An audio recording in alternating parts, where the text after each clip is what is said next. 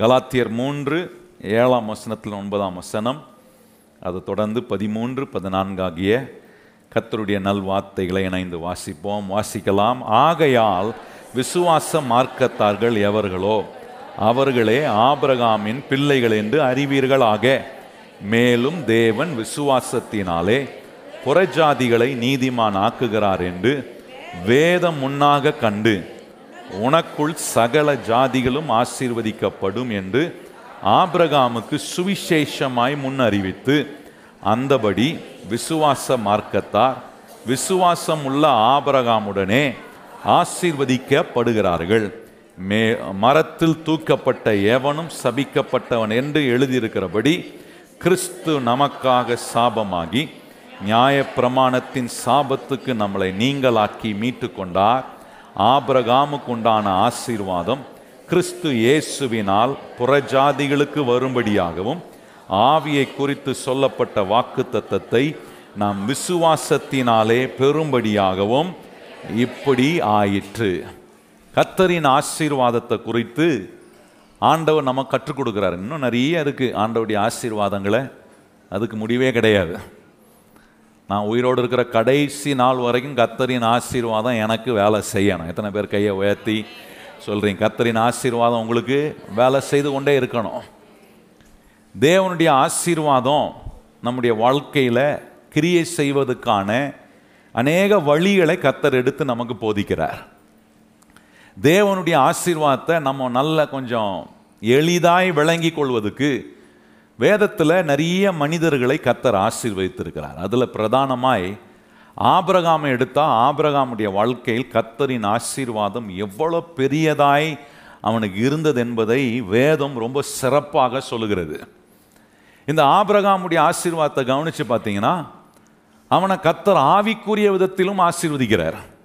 போன வாரம் சொன்ன பாருங்கள், எங்கேயோ இருந்தான், ஆனால் ஆண்டவர் அவனோட பேசுகிறார். பேசணும்னு முடிவு பண்ணிட்டான். இவர் தான்ப்பா மெய்யான கடவுள், இவரை விட்டுறக்கூடாது அப்படின்ற ஒரு முடிவுக்கு வந்தான் பாருங்கள். ஆவிக்குரிய தொடர்பு உண்டாயிருச்சு. அதுக்கு பிறகு நீங்கள் கவனிச்சிங்கன்னா, ஆண்டவர் அவனுடைய குடும்பத்தையும் ஆசீர்வதிக்கிறார். குடும்பத்தை கூட ஆண்டவர் வந்து எப்படியோ இருந்துட்டு போன விடலாம். குடும்பத்தின் மேலே அவருடைய ஆசீர்வாதம் வேலை செய்யணும்னு கர்த்தர் ரொம்ப கவனமாக இருந்தான். அவனுக்கு சொல்கிறார், நான் உனக்கு ஒரு குமாரனை கொடுப்பேன்னு ஆண்டவர் அவனுக்கு ஒரு வாக்கு பண்ணுறாரு. அந்த வாக்கு தத்தத்தை நிறைவேற்ற எல்லா வேலையும் ஆண்டவர் ஆபிரகாமுக்குள்ளே இருந்து கர்த்தரின் ஆசீர்வாதத்தை அவனுக்குள்ளே வேலை செய்வது கொண்டே இருக்கிறார். ஆனால் ஆபிரகாமுடைய வாழ்க்கையில் கவனிச்சிங்கன்னா, இந்த ஆசீர்வாதங்கள்லாம் நிறைவேறுவதற்கு ஆன பிரயாணத்தில் நிறைய பகுதியில் அவன் பிரயாணம் செய்து போய் தன்னுடைய கூடாரத்தெல்லாம் அவன் போட்டான். நிறைய ஊர்களுக்கு போனான். நிறைய கலாச்சாரங்களுக்குள்ளே அவன் இருக்க வேண்டியதாக இருந்துச்சு. எந்த ஊருக்குள்ளே போனாலும், எந்த கலாச்சாரத்துக்குள்ளே அவன் போக வேண்டியதாக இருந்தாலும், அவனை கர்த்தர் விசேஷமான விதத்தில் வேர் பிரித்து காட்டினார். ஏன்னா ஒன்னே ஒன்று தான் அவனுக்கு வேலை செஞ்சிச்சு, கர்த்தரின் ஆசீர்வாதம் ஆபிரகாமுக்கு வேலை செய்ததினாலே எந்தெந்த சமுதாயத்துக்கெல்லாம் போனானோ, எங்கெங்கெல்லாம் போய் அவன் வாழ்ந்தானோ, அவனை பாருங்கள் கர்த்தர் அவன் அங்கெல்லாம் ஆசீர்வதிச்சார். அப்போ ஆபிரகாமை பார்க்கும்போது ஒன்று தெரியுது, அவனை ஆவிக்குரியதுலேயும் ஆசீர்வதிக்கிறார், குடும்பத்திலையும் ஆசீர்வதிக்கிறாரு, சமுதாயத்திலையும் அவனை ஆசீர்வதிக்கிறாரு. பத்தாவதுன்னு இந்த ஆசீர்வாதத்தை வெளிப்படுத்தி காட்டுகிறதுக்காக ஆபிரகாமை பொருளாதாரத்திலும் கர்த்தர் ஆசீர்வதிச்சார். பாருங்கள், அது அந்த வசனத்தை நீங்கள் பார்த்து வாசிக்கணும்னு விரும்புகிறேன். நான் இதை பார்க்காம சொல்லலாம், ஆனால் நீங்கள் கொஞ்சம் திருப்புங்க வசனத்தை, கொஞ்சம் திருப்பி இந்த வசனத்துக்கு நேராக நம்முடைய கவனம் வரும்படி நான் விரும்புகிறேன். ஆதியாகமம் பதிமூன்றாம் அதிகாரம், ஆவிக்குரிய ஆசீர்வாதம், ஆவிக்குரிய தொடர்பு. ஆபிரகாம் ஒன்றாச்சு, நல்லது. குடும்பத்தை ஆசீர்வதிச்சார், நல்லது. போன சமுதாயத்தெல்லாம் ஆசீர்வதிக்கப்பட்டான், நல்லது. ஆனால் அவனை ரொம்ப விசேஷமாக பொருளாதாரத்தில் ஆசீர்வதிச்சாரே. இன்றைக்கி நிறைய நேரம் கிறிஸ்தவர்கள் இந்த பொருளாதாரத்தில் தான் ஆண்டவரை இன்வால்வ் பண்ணுறதில்ல. அந்த ஆசீர்வாதம் இதில் நமக்கு வேணும், இந்த ஆசீர்வாதத்தை குறித்து கர்த்தர் என்ன சொல்கிறாரு, இதை வச்சு நம்மளை கொண்டு என்ன செய்ய போகிறாரு, இதெல்லாம் நம்ம கொஞ்சம் கவனிக்காமல் போகிறதுனால தான் இந்த மாதிரி வசனங்களை வாசித்தோன்னா இது நமக்கு ஏன் நடக்க மாது, நமக்கு ஏன் நடக்கக்கூடாது அப்படின்ற தூண்டுதலும் நம்பிக்கையும் அநேகருக்கு வர்றதில்லை, விசேஷமாக கிறிஸ்தவங்களுக்கு வர்றதில்லை. ஆனால் இந்த வசனங்களை வாசிக்கும் போது இப்படிப்பட்ட நல்ல எண்ணங்களை கர்த்தர் நமக்கு உண்டாக்க உதவி செய்வார். வாசிப்போமா? ரெண்டாம் வசனம் வாசிப்போம். ஆபிரகாம் மிருக ஜீவன்களிலும் வெள்ளியும் பொண்ணுமான ஆஸ்திகளை, நல்லா கவனிங்க, எப்படி இருந்தானா நல்லா சொல்லுங்க, எப்படி இருந்தான் சொல்றதுக்கு நல்லா இருக்குல்ல, நல்லா இருக்கா இல்லையாங்க, நல்லா இல்லையா? ஆபிரகாமுக்கு நல்லா இருக்குல்ல, நமக்கு எனக்கும் நல்லா இருக்கும். நானும் எப்படி இருக்கணும்? எல்லா நன்மையோடு எல்லா ஆவிக்குரிய ஆசீர்வாதம் இருக்கணும், குடும்ப ஆசீர்வாதம் இருக்கணும், கையின் பிரயாசத்தில் ஆசீர்வதிக்கப்பட்டிருக்கணும், ஸ்பாபத்தில் நல்ல கிறிஸ்துவனுடைய ஸ்பாபங்களினால் நான் ஆசீர்வதிக்கப்பட்டிருக்கணும். பொருளாதாரம்னு வரும்போது அங்கே ஓட்டாண்டியாக இருக்கக்கூடாது, அங்கே நான் வந்து ஏமாளியாக இருந்துடக்கூடாது. அதுதான் ரொம்ப முக்கியங்க. என்ன சொல்கிறாரு? ஆடு மாடுகள் ஒட்டடங்கள் வேலை ஆட்கள் எல்லாம் ஆபிரகாம் இருந்து வெள்ளியும் பொண்ணும் உடைய என்ன பொண்ணும் உடைய ஆஸ்திகளை உடைய சீமானாய் இருந்தான். இப்போ நீங்கள் கவனிச்சு பாருங்க, இந்த ஆசீர்வாதத்தெல்லாம் ஆண்டவர் ஆபிரகாமுக்கு கொடுத்தாரா? எத்தனை பேர் ஆண்டவர் தான் கொடுத்தாருன்றீங்க? இந்த ஆசீர்வாதத்தை பெறதுக்கு ஆபிரகாம் என்ன போய் மாங்கு மாங்குன்னு அவர் வேர்வை சிந்தி என்னம்மா கஷ்டப்பட்டு சிலாம் சொல்கிறாங்க பாருங்க, நான்லாம் வேர்வை சிந்தி செத்து பிழைச்சி நான் சம்பாதித்தேன் தெரியுமா அப்படின்வாங்க. அப்படி ஏதாவது பண்ணாருன்னு பைபிளில் சொல்லியிருக்கான். நானும் தேடி பார்த்தேன், போய் மாங்கு மாங்குன்னு செத்து பிழைச்சி நான் வெள்ளியும் பொண்ணையும் சம்பாதிப்பதுக்கான என்ன ஒரு வழியை கண்டுபிடித்தேன். கிடையவே கிடையாது. அவனுக்கு ஒன்று வேலை செஞ்சிச்சுங்க, எங்கே போனாலும் எங்கே போய் அவன் வேலை செஞ்சான். சோம்பேறியா இல்லை ஆபிரகாம். ஆபிரகாம் சோம்பேறியா இல்லை, வேலை செய்யாதவனா இல்லை, எல்லாத்துலேயும் கவனமாக இருந்தான். ஆனால் என்ன அவன் அறிந்து கொண்டானா, நான் செய்கிற வேலையை காட்டிலும் என் வேலையை ஆசீர்வதிக்கிற ஒரு கர்த்தர் இருக்கிறார் என்பதை அவன் அறிந்து கொண்டான். எத்தனை பேருக்கு தெரியும், நீங்கள் செய்கிற வேலையை பெருசாக பேசாமல் என் வேலையை கர்த்தர் ஆசீர்வதிக்கிறத பெருசாக பேசுவேன். எத்தனை பேர் அப்படி சொல்ல விரும்புகிறீங்க? ஆண்டவரே, என் வேலையை ஆசீர்வதிக்கிற கர்த்தரை நான் என்ன பண்ணுறேன், பெருசாக பேசுகிறேன். இப்போ கேள்வி என்னென்னா, ஏன் ஆபிரகாமுக்கு இந்த ஆசீர்வாதம்? இப்போ நல்லா நம்ம விளங்கிக்கொள்ளணும், எந்த மனுஷனுக்கும் தேவன் ஒரு ஆசீர்வாதத்தை கொடுக்குறாருன்னா சும்மா கொடுக்க மாட்டார். பக்கத்தில் பார்த்து சொல்லுங்கள், சும்மா ஆசீர்வாதத்தை என்ன பண்ண மாட்டார், கொடுத்து அதை சும்மா ஆக்க மாட்டார். ஏன்னா இப்போ வேலைக்கு போகிறீங்கன்னு வச்சிங்க, நான் வேலைக்கு போனேன் சும்மா உட்காந்துருந்தேன், சும்மா சம்பளம் கொடுப்பாங்களா? இல்லை கேட்குறேன் நான், கொடுப்பாங்களா? அண்ணா சில சொல்ல வேலை செஞ்சே கொடுக்க மாட்டேறானுங்க, சும்மா உட்காந்தா எப்படி கொடுப்பான்? அப்படின்னா அப்போ உலகத்திலே ஒரு ஒரு நீதி இருக்குது. என்ன நீதினா, ஒரு வேலை செஞ்சால் வசனமும் அதுக்கு ஓவையாக இருக்குது பாருங்க, வேலைக்காரன் கூலிக்கு பா வேலை செஞ்சால் அதுக்குண்டான பலனை நம்ம பெறறோம். அப்போ நான் சொல்கிறேன், வானத்தையும் பூமியும் படைத்த ஆண்டவர் ஒரு மனுஷனை ஆசீர்வதித்து ஒரு ஆசீர்வாதத்தை ஒரு மனுஷனுக்கு கொடுக்கும்போது சும்மாவாக கொடுப்பார்? கொஞ்சம் யோசித்து பாருங்கள். அதை ஒரு நோக்கத்தோட ஆண்டவர் கொடுக்குறார். பக்கத்தில் பார்த்து சொல்லுங்கள், கர்த்தர் நம்ம கொடுக்கும், கர்த்தர் நம்ம கொடுக்கும் எல்லா ஆசீர்வாதத்துக்கும் பிரத்யேகமான நோக்கங்கள் உண்டு. இதை நம்ம விளங்கி கொண்டா எல்லா பகுதியிலும் ஆசீர்வதிக்கப்படுவோம். நிறைய நேரம் இந்த நோக்கங்களை தான் புரிந்து கொள்றதில்லை. ஆபிரகாமுக்கு என்ன ஒரு நோக்கம்? அவன் மேலே ஆண்டவர் ஒரு ப்ரோக்ராம் போட்டு வச்சுருந்தாருங்க. ஆபிரகாம் மேலே ஒரு ப்ரோக்ராம் போட்டிருந்தார். அதனால தான் அவனை வந்து தகப்பன் வீட்டிலேருந்து வெளியே வாண்டுறாரு. அவனை பார்த்து சொல்கிறார், நான் உன்னை பெரிய ஜாதி ஆக்குவேன், உன் பேரை பெருசாக்குவேன், உன்னை ஆசீர்வதிக்கிறவங்கள நான் ஆசீர்வதிப்பேன், உன்னை சபிக்கிறவங்கள நான். இதெல்லாம் பாருங்கள், ஆண்டவர் போட்ட ப்ரோக்ராம் அவன் மேலே பெருசாக இருக்கிறதுனால இதெல்லாம் ஆண்டவர் அவனுக்கு சொல்கிறாரு. அப்படி என்ன பெரிய ப்ரோக்ராம் போட்டார் ஆண்டவர் ஆபிரகாமை குறித்து? ஆண்டவர் ஆபிரகாம் வச்சிருந்த பெரிய ப்ரோக்ராம் என்ன தெரியுமா? ஆபிரகாமுடைய சந்ததி மூலமாக உலக ரட்சகர் என்கிற இயேசு கிறிஸ்து இந்த உலகத்துக்கு வரவேண்டிய ஒரு வேலை ஆபிரகாம் ஒரு ப்ரோக்ராமை ஆபிரகாம் மேலே போட்டதுனால ஆபிரகாம் இப்போ நல்லா இருக்க வேண்டியது அவசியம். ஆபிரகாமுக்கு எத்தனை தீமைகள் துன்பங்கள் பிரச்சனைகள் வந்தாலும் அத்தனை தீமைகளிலும் துன்பங்களிலும் பிரச்சனைகளிலும் அவனை பாதுகாக்க வேண்டியது அவசியம். எத்தனை சத்துருக்கள் அவனுக்கு விரோதமாக எழும்பி வந்தாலும் ஒரு சத்துருக்குள்ளையும் போய் அவன் மாட்டி அவன் கதை முடிஞ்சிடக்கூடாதுன்னு சத்துருக்கள் எல்லாம் மேற்கொள்ளக்கூடிய ஒரு வல்லமையை ஆண்டவர் ஆபிரகாமுக்கு வேலை செய்ய வைக்க வேண்டியது அவசியமாக இருந்துச்சு. ஏன்னா ஆபிரகாம் மேலே ஒரு ப்ரோக்ராம் இருந்துச்சு. அந்த ப்ரோக்ராம் என்ன? இயேசு என்கிற உலக இரட்சகர் இந்த உலகத்துக்கு மனுஷர்களை மீட்க அவர் வர வேண்டும். அதை அந்த இரட்சகரை வர வைக்கிறதுக்கு ஆபிரகாமை தேவன் தெரிந்து கொண்டார். இப்போ நான் சொல்கிறேன், இயேசுநாதர் ஆபிரகாமை தெரிந்து கொண்டு ஆபிரகாமுடைய என வம்ச வரலாறுல இயேசு கிறிஸ்து ரெண்டாயிரம் ஆண்டுகளுக்கு முன்பாக இந்த உலகத்துக்கு வந்துட்டார். அந்த வேலை முடிஞ்சிச்சு. ஆனாலும் அவர் தேவன் செய்து முடிக்க வேண்டிய வேலைன்னு முடியல. நல்ல கவனிங்கள், அவருடைய ரட்சிப்பின் வேலை இன்னும் முடிவடையவில்லை. அதனால தான் எப்படி ஆபிரகாமுக்கு ஒரு ப்ரோக்ராம் போட்டு வச்சிருந்தாரோ, இன்னைக்கு இயேசு கிறிஸ்துவை ஆண்டவராக தெய்வமாய் கொண்டிருக்கிற நம்ம ஒவ்வொருவர் மேலேயும் ஒரு ப்ரோக்ராமை கத்தர் போட்டு வச்சிருக்கிறார். எத்தனை பேர் கையை உயர்த்தி ஆமேன்னு வந்து ஏற்றுக்கொள்கிறீங்க? ஆண்டவரே, நீங்கள் என்ன ப்ரோக்ராம் போட்டிருக்கீங்களோ சொல்லுங்கள். கையை உயர்த்தி, ஏசப்பா என் மேலே நீங்கள் என்ன ப்ரோக்ராமை போட்டிருக்கீங்களோ அந்த ப்ரோக்ராமை நிறைவேற்ற நான் அர்ப்பணிக்கிறேன். ரொம்ப முக்கியம். ஆபிரகாம் அர்ப்பணித்தான், அதனால தான் ஆசீர்வதிக்கப்பட்டான், அதனால தான் அவன் பாதுகாக்கப்பட்டான். இன்னைக்கு நம்ம மேலே ஒரு ப்ரோக்ராம் போட்டிருக்கிறார். என்ன ப்ரோக்ராம்னா, இரட்சகர் வந்துட்டாரு, ஆனால் இன்னும் இந்த இரட்சகரை எல்லாரும் ஏற்றுக்கொள்ளவில்லை. எல்லா மனுஷரும் ரட்சிக்கப்பட வேண்டும் என்று தேவ சித்தமாக இருக்கு. அதனால் அவர் நீடிய பொறுமை உள்ளவராய் இருக்கிறார் என்று வேதம் சொல்லுகிறது. உலகத்தின் முடிவு எப்போ வரும் வேதம் சொல்லியிருக்குன்னா, உலகத்துக்கு ஒரு முடிவு வரும். எப்பொழுது?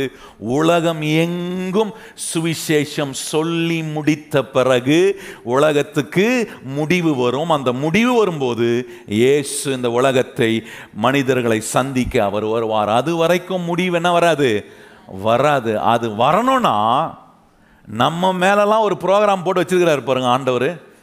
இயேசுவை குறித்து சொல்கிற சுவிசேஷம் என்கிற ஒரு ப்ரோக்ராம் இருக்கு பாருங்க. இந்த ப்ரோக்ராமை நம்ம செய்து முடிக்கிற வரைக்கும் அவருடைய வருகை இன்னும் தாமதமாகும். இன்னும் நீடிய பொறுமையாக இருப்பார். ஏன்னா நம்ம மேலே போட்டிருக்கிற ப்ரோக்ராமை நம்ம செயல்படுத்த வேண்டும் என்கிற அறிவையும் உற்சாகத்தையும் ஆண்டவர் நமக்கு கொடுத்து கொண்டே இருக்கிறார். அப்போ நான் சொல்கிறேன், இன்னைக்கு ஆபிரகாமை ஆசீர்வதிக்கிறதுக்கு, அவனை பாதுகாக்கிறதுக்கு, அவனை வந்து சீமானாக்கி அவனை ஆசீர்வாதமானவனா இந்த உலகத்தில் காட்டுவதுக்கு தேவனுக்கு ஆபிரகாம் மேலே ஒரு ப்ரோக்ராம் இருந்துச்சு.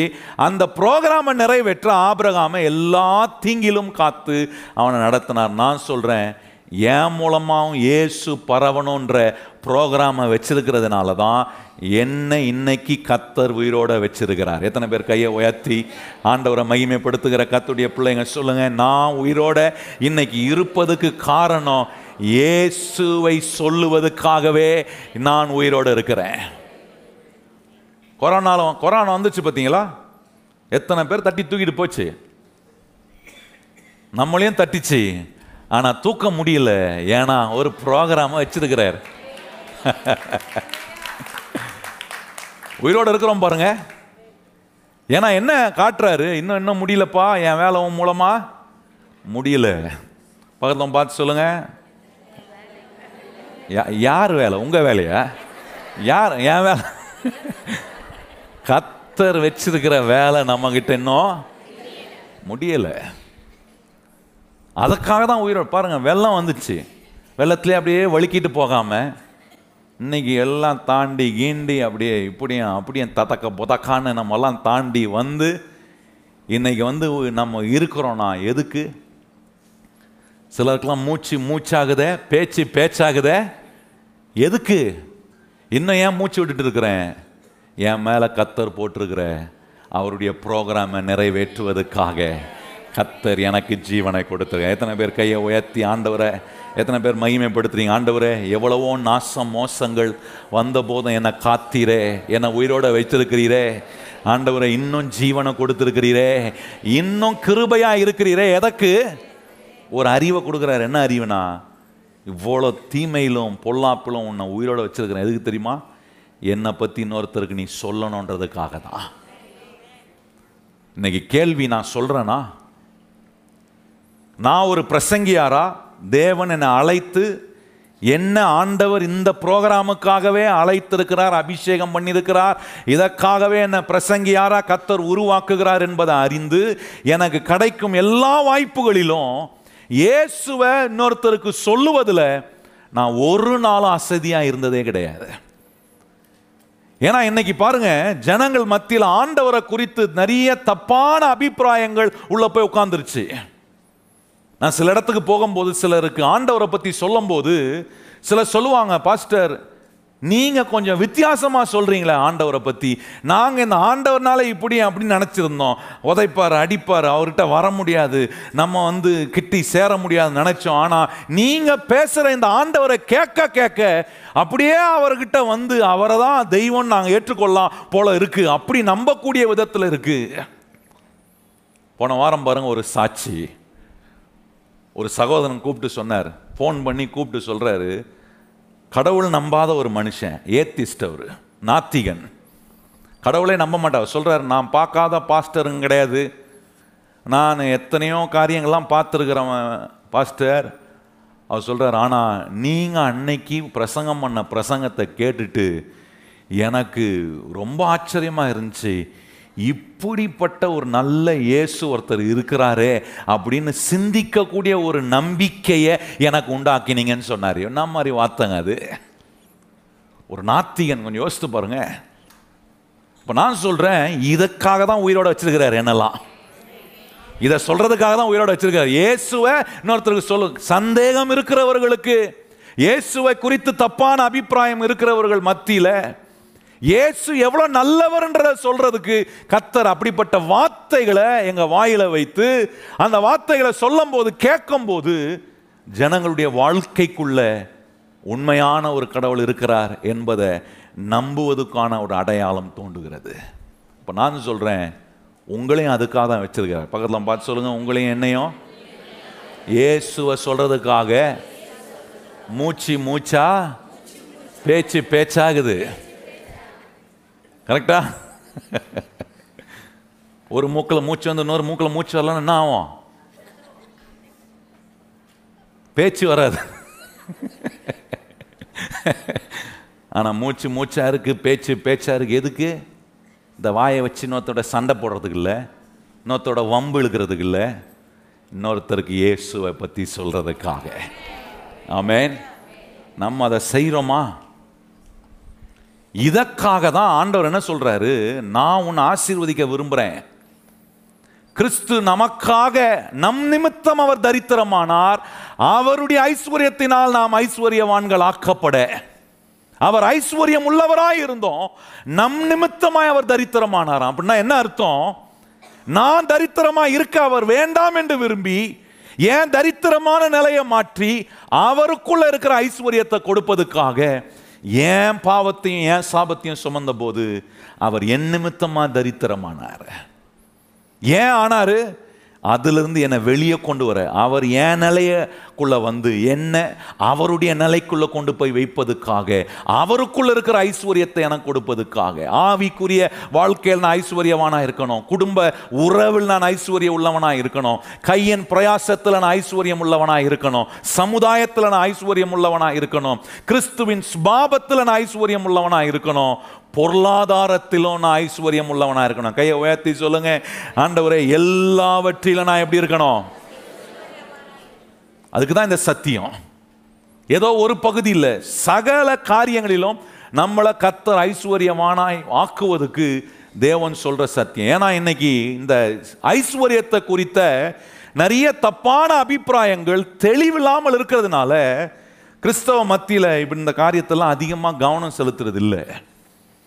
அதுதான் உங்களுக்கு போன வாரம் காண்பித்த ஒன்று தீமோத்தியில் ஆறாம் அதிகாரத்திலிருந்து ஆறாம் வசனத்திலிருந்து பத்தாம் வசனம் வரைக்கும் இருக்கிற குளறுபடிகள், இந்த ஐஸ்வர்யத்தை குறித்த தெளிவில்லாமல் ஜனங்கள் குழம்பி போகிறதுனாலே ஐஸ்வர்யனாலே தப்பு தான் அப்படின்ற ஒரு கன்க்ளூஷன் வந்துட்டு, அதை எப்படி நாம் ஆண்டவர் சொல்லியிருக்கிற வழிகளில் நாம் அடைந்து அதை எப்படி ஆண்டவருக்கென்று உபயோகப்படுத்தி ஆண்டவர் என் மேலே வச்சிருக்கிற அவருடைய தேவ நோக்கத்தையும் ப்ரோக்ராமையும் சுவிசேஷத்தை சொல்லுவதுக்கு இந்த ஐஸ்வர்யத்தெல்லாம் நான் எப்படி உபயோகப்படுத்தி ஆண்டவருடைய நாமத்தை மகிமைப்படுத்தலாம் என்பதை அறிந்து கொள்ளாமல் முன்னேற வேண்டிய அநேக கிறிஸ்தவ மக்கள் இந்த சத்தியத்தை வைத்திருந்தோம் முன்னேற முடியாமல் இருப்பதுக்கு காரணம் தேவன் கொடுக்கிற ஐஸ்வர்யத்தை குறித்த தெளிவில்லாமல் போகிறதுனாலே. இப்போ பாருங்க, இதில் நான் பதினேழாம் வசனத்தை கொஞ்சம் கவனம் செலுத்த விரும்புகிறேன். ஒன்று தீமத்தியு ஆறாம் அதிகாரம் பதினேழாம் வசனத்துக்கு வாங்க. இங்கே என்ன சொல்லியிருக்கு பாருங்க, வாசிப்போமா? ஒன்று தீமத்தியு ஆறாம் அதிகாரம் பதினேழாம் வசனம் எடுத்துட்டீங்களா? வாசிப்போமா? இவ்வுலகத்திலே ஐஸ்வர்யம் உள்ளவர்கள் இருமாற்பான சிந்தனை உள்ளவர்களாய் எல்லாரும் எடுக்கணும். எல்லாரோடையும் கர்த்தர் இன்னைக்கு இந்த காரியத்தை குறித்து நம்மோட இடைப்பட விரும்புகிறார். இப்போ பாருங்க, அங்கே சொல்லியிருக்கிற பாருங்க வார்த்தையை, இவ்வுலகத்திலே ஐஸ்வர்யம் உள்ளவர்களாய் உள்ளவர்கள் இருமாற்பான சிந்தனை உள்ளவர்களாய். அதுனா இருமாற்பான சிந்தனை உள்ளவர்களாய் நான் புரிஞ்சுக்கிற மாதிரி சொல்லட்டுமா? திமிரு பிடிச்சவனாக இராம. இப்போ நல்லா விளங்கும் பார்த்தீங்களா? சுருக்குன்னு திமிரு பிடிச்சிருக்கா கேட்போங்களே. சிலலாம் பார்த்தா கொஞ்சம் ஓவராக பண்ணா, ஆமாவா இல்லையாங்க? கொஞ்சம் ஓவராக பண்ணா ரொம்ப திமிரு, ரொம்ப திமிரு. வீட்டில் உறவெல்லாம் அடிக்கடி நிறையா சொல்லுவாங்க. மாமியார் மருமகளை பார்த்து திமிரு பற்றியா அதுக்கு, அது அதான் என்ன சொல்லியிருக்கு, அரகன்ட்டு, ரொம்ப அரகன்ட்டு. அதான் இங்கே சொல்லியிருக்கிறார். என்ன சொல்கிறா? இவ்வுலக உலகத்தில் ஐஸ்வர்யத்தை உன் கையில் கத்தர் கொடுப்பாருனா, நம்ம கையில் கத்தர் கொடுப்பாருனா எப்படி இருக்கக்கூடாதுன்னு சொல்றாருன்னா இருமாற்பான சிந்தனை உள்ளவர்களாய் இராமல். அப்படின்னா ரொம்ப திமிரு பிடிச்சவனா, அரகண்டா, இந்த ஐஸ்வர்யம் வந்த உடனே மாறுறவனா இருக்கிறனா அப்படின்னா தெரிஞ்சுக்கணும் திமிரு பிடிச்சிச்சு, கொழுப்பு ரொம்ப அதிகமாக ஆயிடுச்சு. அப்படின்னா கொழுப்பு அதிகமாகிருச்சுன்னா பார்க்க வேண்டியதை தெளிவாக பார்க்க முடியாமல் போயிடுறேன், நோக்கம் மறைஞ்சிருது. தேவன் என் மேலே வச்சிருக்கிற அந்த ப்ரோக்ராமை செயல்படுத்த கவனம் செலுத்தலை, அதெல்லாம் ஒரு பொருட்டாக நான் மதிக்கலை. அப்படி மதிக்காமல் போகும்போது அப்போ ஒன்று பிடிச்சிருச்சு. என்ன பிடிச்சிருச்சு? திமிரு பிடிச்சிருச்சுன்னு தான் அர்த்தம். அதுதாங்க சொல்கிறார். ஏன்னா என்ன தெரியலனா எல்லா ஐஸ்வர்யத்தையும் எல்லா நன்மையும் ஒரு மனுஷனுக்கு கத்தர் தான் கொடுக்குறார். எத்தனை பேர் கையை உயர்த்தி என்னை ஆசீர்வதிக்க கத்தர் தான் என்னை ஆசீர்வதிக்கக்கூடிய தெய்வம் அப்படின்றவங்க கையை உயர்த்தி எத்தனை பேர் ஏற்றுக்கொள்கிறீங்க? நீங்கள் ஏற்றுக்கொள்ளையா? ஒரு வசனத்தை காட்டுறேன் வாங்க. நீதிமொழிகள் எட்டாம் அதிகாரம், இங்கே வச்சுக்கிங்க கையை அப்படியே. நீதிமொழிகள் எட்டு பதினெட்டு பாருங்களேன். அங்கே என்ன சொல்கிறாரு பாருங்க, இந்த வார்த்தைகள் அப்படியே இருக்கும் பாருங்கள். வாசிப்போமா? எல்லாம் எடுத்துட்டீங்களா? நீதிமொழி எட்டு பதினெட்டாம் வசனம் வாசிப்போம். ஐஸ்வர்யமும் கனமும் நிலையான பொருளும் நீதியும் ஆண்டவர். இது யார்கிட்ட இருக்கான்? ஏன் கிட்ட இருக்குப்பா. நான் தான் உனக்கு ஐஸ்வர்யத்தையும் நீதியையும் கனத்தையும் நிலையான பொருள். அப்படின்னா ஆண்டவர் கொடுக்கிற ஐஸ்வர்யம் வந்துட்டு போறது இருக்கும், இன்னைக்கு இல்லை நாளைக்கு போயிடும், அப்படி கிடையாது. நிலையான ஐஸ்வர்யம் நிலையான பொருள் ஏன் கொடுக்கிறார்னா, என்கிட்ட ஏன் அப்படி நிலையாக்குறார்னா அதை, ஏன்னா என்கிட்ட வரும்போது அதை தேவனுடைய சுவிசேஷத்துக்கும் தேவனுடைய ராஜ்யத்துக்கும் தேவனுடைய வேலைக்கும் கையை திறந்து கொடுக்கிற ஒரு நல்லவனாய் நீதிமானாய் தாழ்மை உள்ளவனாய். நல்ல கவனிங்கள், இங்கே சொல்லியிருக்கிற மாதிரி இருமாற்பான அரகண்டா திமிரு பிடிச்சவனா நான் இல்லாமல் எப்படிப்பட்டவனா இருக்கிறனா தாழ்மை உள்ளவனாய் நல்லவனாய் நீதிமானாய் கர்த்தர் என்ன செய்ய விரும்புகிறாரோ அதுக்கு ஆர்வம் உள்ளவனாய் கொடுக்கிற ஒரு வாழ்க்கை முறை எனக்கு வருது பாருங்க. அவனை தான் நீதிமான், அவனை தான் நல்லவன், அவனை தான் தாழ்மை உள்ளவன் என்று வேதம் சொல்லுகிறது. தேவன் நோக்கத்தை அறிந்து, தேவன் என மேலே ஒரு ப்ரோக்ராமை போட்டு வச்சிருக்கிறாரு, எனக்கு உயிரை கொடுத்து வச்சிருக்கிறதே அவரை பற்றி சொல்கிறதுக்கு தான். அதை சொல்கிறதுக்கு எனக்கு என்னென்ன பொருளை கத்தர் கொடுக்குறாரோ, என்னென்ன நன்மையெல்லாம் கத்தர் எனக்கு உண்டாக்குறாரோ அதை அத்தனையும் உபயோகப்படுத்தி என் இயேசுவை பிறருக்கு சொல்லுவதுக்காகவே எனக்கு இந்த ஆசீர்வாதம்லாம் கொடுக்கிறாருன்ற ஒரு மனுஷன் இருக்கிறான் பாருங்க. அவனுக்கு கொடுப்பாரான் நிலையான பொருள், நிலையான ஐஸ்வர்யத்தை கத்தர் கொடுக்கிறாராம். கவனிச்சு பாருங்க, எவ்வளோ அற்புதமாக சொல்லியிருக்கு பாருங்க. சொல்லிட்டு அடுத்த சொல்கிறார் பாருங்க, இவ்வுலகத்தில் ஐஸ்வர்யம். இப்போ தொண்ணூற்றி முப்பத்தி ஆறு பதினேழு, இவ்வுலகத்தில் ஐஸ்வர்யம் உள்ளவர்கள் இருமார்ப்பான சிந்தனை உள்ளவர்களாய் இராமல் நிலையற்ற ஐஸ்வர்யத்தின் மேல் நம்பிக்கை. நல்ல கவனியுங்கள், நிலையற்ற இந்த ஐஸ்வர்யத்தின் மேல நான் நம்பிக்கை வைக்கல, என் வேலையின் மேல நம்பிக்கை வைக்கல, என் சம்பாத்தியத்தின் மேல நம்பிக்கை வைக்கல, எனக்கு இருக்கிற பணத்தின் மேல நம்பிக்கை வைக்கல, எதின் மேலும் என் நம்பிக்கை வைக்கல, எனக்கு எல்லாவற்றையும் கொடுக்கிறவர் மேல் என் நம்பிக்கையை நான் வைத்திருக்கிறேன். எத்தனை பேர் அப்படி கையை உயர்த்தி சொல்ல முடியும்? நான் வேலையை நம்பியில, கத்தரை நம்பி இருக்கிறேன். எத்தனை பேர் சொல்ல முடியும் அப்படி? ஆண்டவரே, இன்னைக்கு இந்த வேலை இருக்கலாம், ஆனால் நாளைக்கு அந்த வேலை இருக்குமோ இருக்காதோ, ஆனால் உம்மை நம்பினா எனக்கு எப்பொழுதுமே அற்புதமான உயர்வை கத்தர் கொடுப்பீர் என்கிற நம்பிக்கையில் நிலையான பொருள் மேல் என் நம்பிக்கையை நான் வைக்கலை. அது சொல்லிட்டு அடுத்த பகுதி சொல்கிறாரு பாருங்க, இந்த நிலையான பொருள் மேல் நம்பிக்கை வைக்கல, அதை நம்பலை, ஆனால் இந்த நிலையான பொருளாக எடுத்து உபயோகப்படுத்துகிறேன். எதுக்கு உபயோகப்படுத்துகிறேன்? என் மேலே ஒரு ப்ரோக்ராம் போட்டு வச்சுருக்கிறாரு, சூஜி சொல்கிற ப்ரோக்ராமு, அதுக்கு உபயோகப்படுத்துகிறேன். அப்படி உபயோகப்படுத்தும் போது சொல்கிறார் இருப்பாங்க, அடுத்த பகுதி பாருங்கள், நாம் அனுபவிப்பதுக்கு சகலவித நன்மையையும் நாம் அனுப சகலவித நன்மைகளையும் நமக்கு சம்பூரணமாய் கொடுக்கிற ஜீவன் உள்ள தேவன் மேல். நல்லா கவனிங்க, நாம் அனுபவிக்க, எல்லாம் சொல்லுங்கள் வாயை திறந்து, பார்த்து பார்த்து நீங்கள் அனுபவிக்க, யார் மேல் நம்பிக்கை வைக்கணுமா? வாசிங்கள, நாம் அனுபவிக்க சகல விதமான நன்மைகளையும் சம்பூரணமாய் கொடுக்கிற ஜீவனுள்ள தேவன் மேல். நல்லா கவனிங்க, அனுபவிக்க ஆண்டவர் எல்லா இந்த நிலையான ஐஸ்வர்யம் பல நன்மைகள் நமக்கு வாழ்க்கையில் கத்தர் கொடுக்கிறாரு. எதுக்கு கொடுக்கிறாரு? அது மேல நம்பிக்கை வைக்கிறதுக்குள்ள அதை நான் அனுபவித்து, அதை நான் உபயோகப்படுத்தி, அதை நான் என்ஜாய் பண்ணி என்ஜாயபிளா இயேசுவன் ஒருத்தருக்கு சொல்றதுக்காக தான் கத்தர் கொடுக்கிறார். நல்லா விளங்கி கொள்ளணும். இயேசுவன் ஒருத்தருக்கு சொல்லும் போது கசப்பா வேதனையா வேற வழி இல்லை, பரலோகத்தில் ஒரு பட்டா வரணும்னா சொல்லிதான் ஆவணம் போல இருக்கு அப்படின்றதுக்காக அல்ல, அனுபவிக்கிறேன். கத்தர் கொடுக்குற நன்மைகள் எல்லாம், ஆரோக்கியத்தை கத்தர் கொடுக்குறார், நான் அனுபவிக்கிறேன். எத்தனை பேர் சொல்ல முடியும்? கத்தர் உங்களுக்கு ஆரோக்கியத்தை கொடுக்குறாரா? அதை அனுபவிக்கிறீங்களா? கத்தர் வேலையில் ஒரு உயர்வை கொடுக்குறாரா? அதை அனுபவிக்கிறீங்களா? கத்தர் தொழிலில் லாபம் கொடுக்குறாரா? அதை அனுபவி அதை அனுபவித்து ஒரு மகிழ்ச்சி வருது பாருங்க, அந்த மகிழ்ச்சியோட இயேசுவன் ஒருத்தருக்கு சொல்கிற ஒரு ப்ரோக்ராம் உங்கள் மேலே இருக்குன்றத மறந்துடாதீங்க.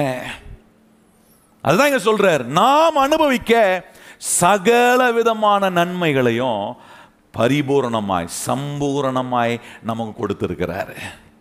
கொஞ்சம் அங்கே இங்கே கொசுறு மாதிரி இல்லை, எல்லா இந்த நோக்கம் இருக்கிற ஒரு கிறிஸ்தவனுக்கு ஆண்டவர் அனுபவிப்பதுக்கு சகல வித நன்மைகளையும் சம்பூரணமாய் அளிக்கிற ஜீவனுள்ள தேவன் மேலே நம்முடைய நம்பிக்கையை வைக்க கத்த நமக்கு உதவி செய். அப்போ நான் சொல்கிறேன், நீங்கள் எதையாவது அனுபவிக்கும் போது நீங்கள் நினைக்கூடாது இதெல்லாம் ஆண்டவர் தான் கோச்சிக்க போகிறாரு.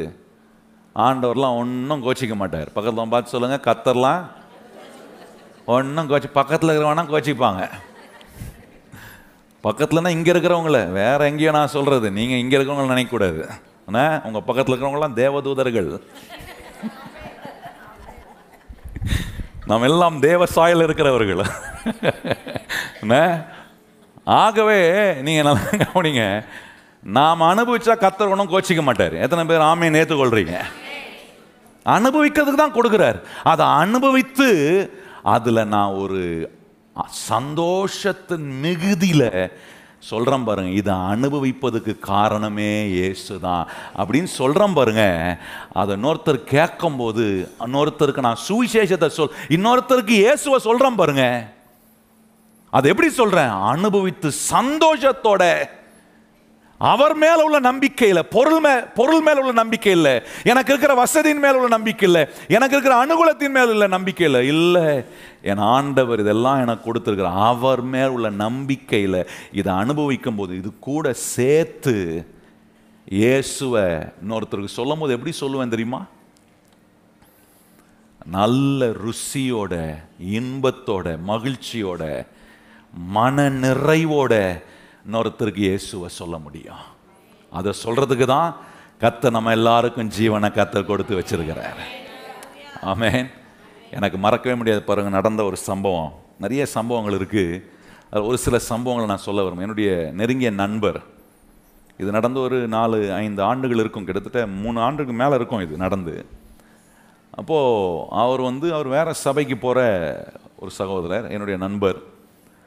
அவர் வந்து நல்ல தொழில் செய்கிற ஒரு ஆள், ரொம்ப நீதியாக நேர்மையாக செய்கிற ஆள், ஆண்டவர் அவர் அதிகமாக நம்புகிற ஒரு தேவ மனுஷன், ஆண்டவரை நம்பி கர்த்தருடைய வார்த்தையை விசுவாசித்து செயல்படுகிற ஒரு தேவ மனுஷன் அவர்.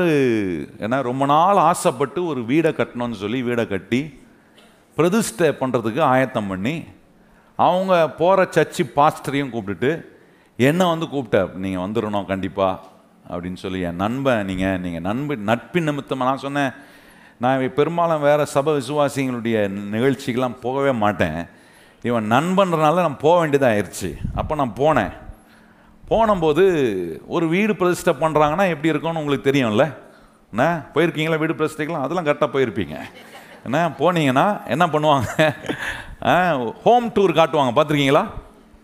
வீடு கட்டினவங்க என்ன பண்ணுவாங்க, கூப்பிட்டு போய் வந்தவங்களுக்கு இதாங்க கிச்சனு, இதாங்க பெட்ரூமு, இதாங்க பால்கனி, இதாங்க மாஸ்டர் பெட்ரூமுங்க அப்படின்லாம் சொல்லுவாங்க, பார்த்துருக்கீங்களா? அது மாதிரி ரொம்ப நல்ல எண்ணத்தோட ஆண்டவர் செஞ்ச நன்மையெல்லாம் சொல்லி அவன் சொல்கிறான்.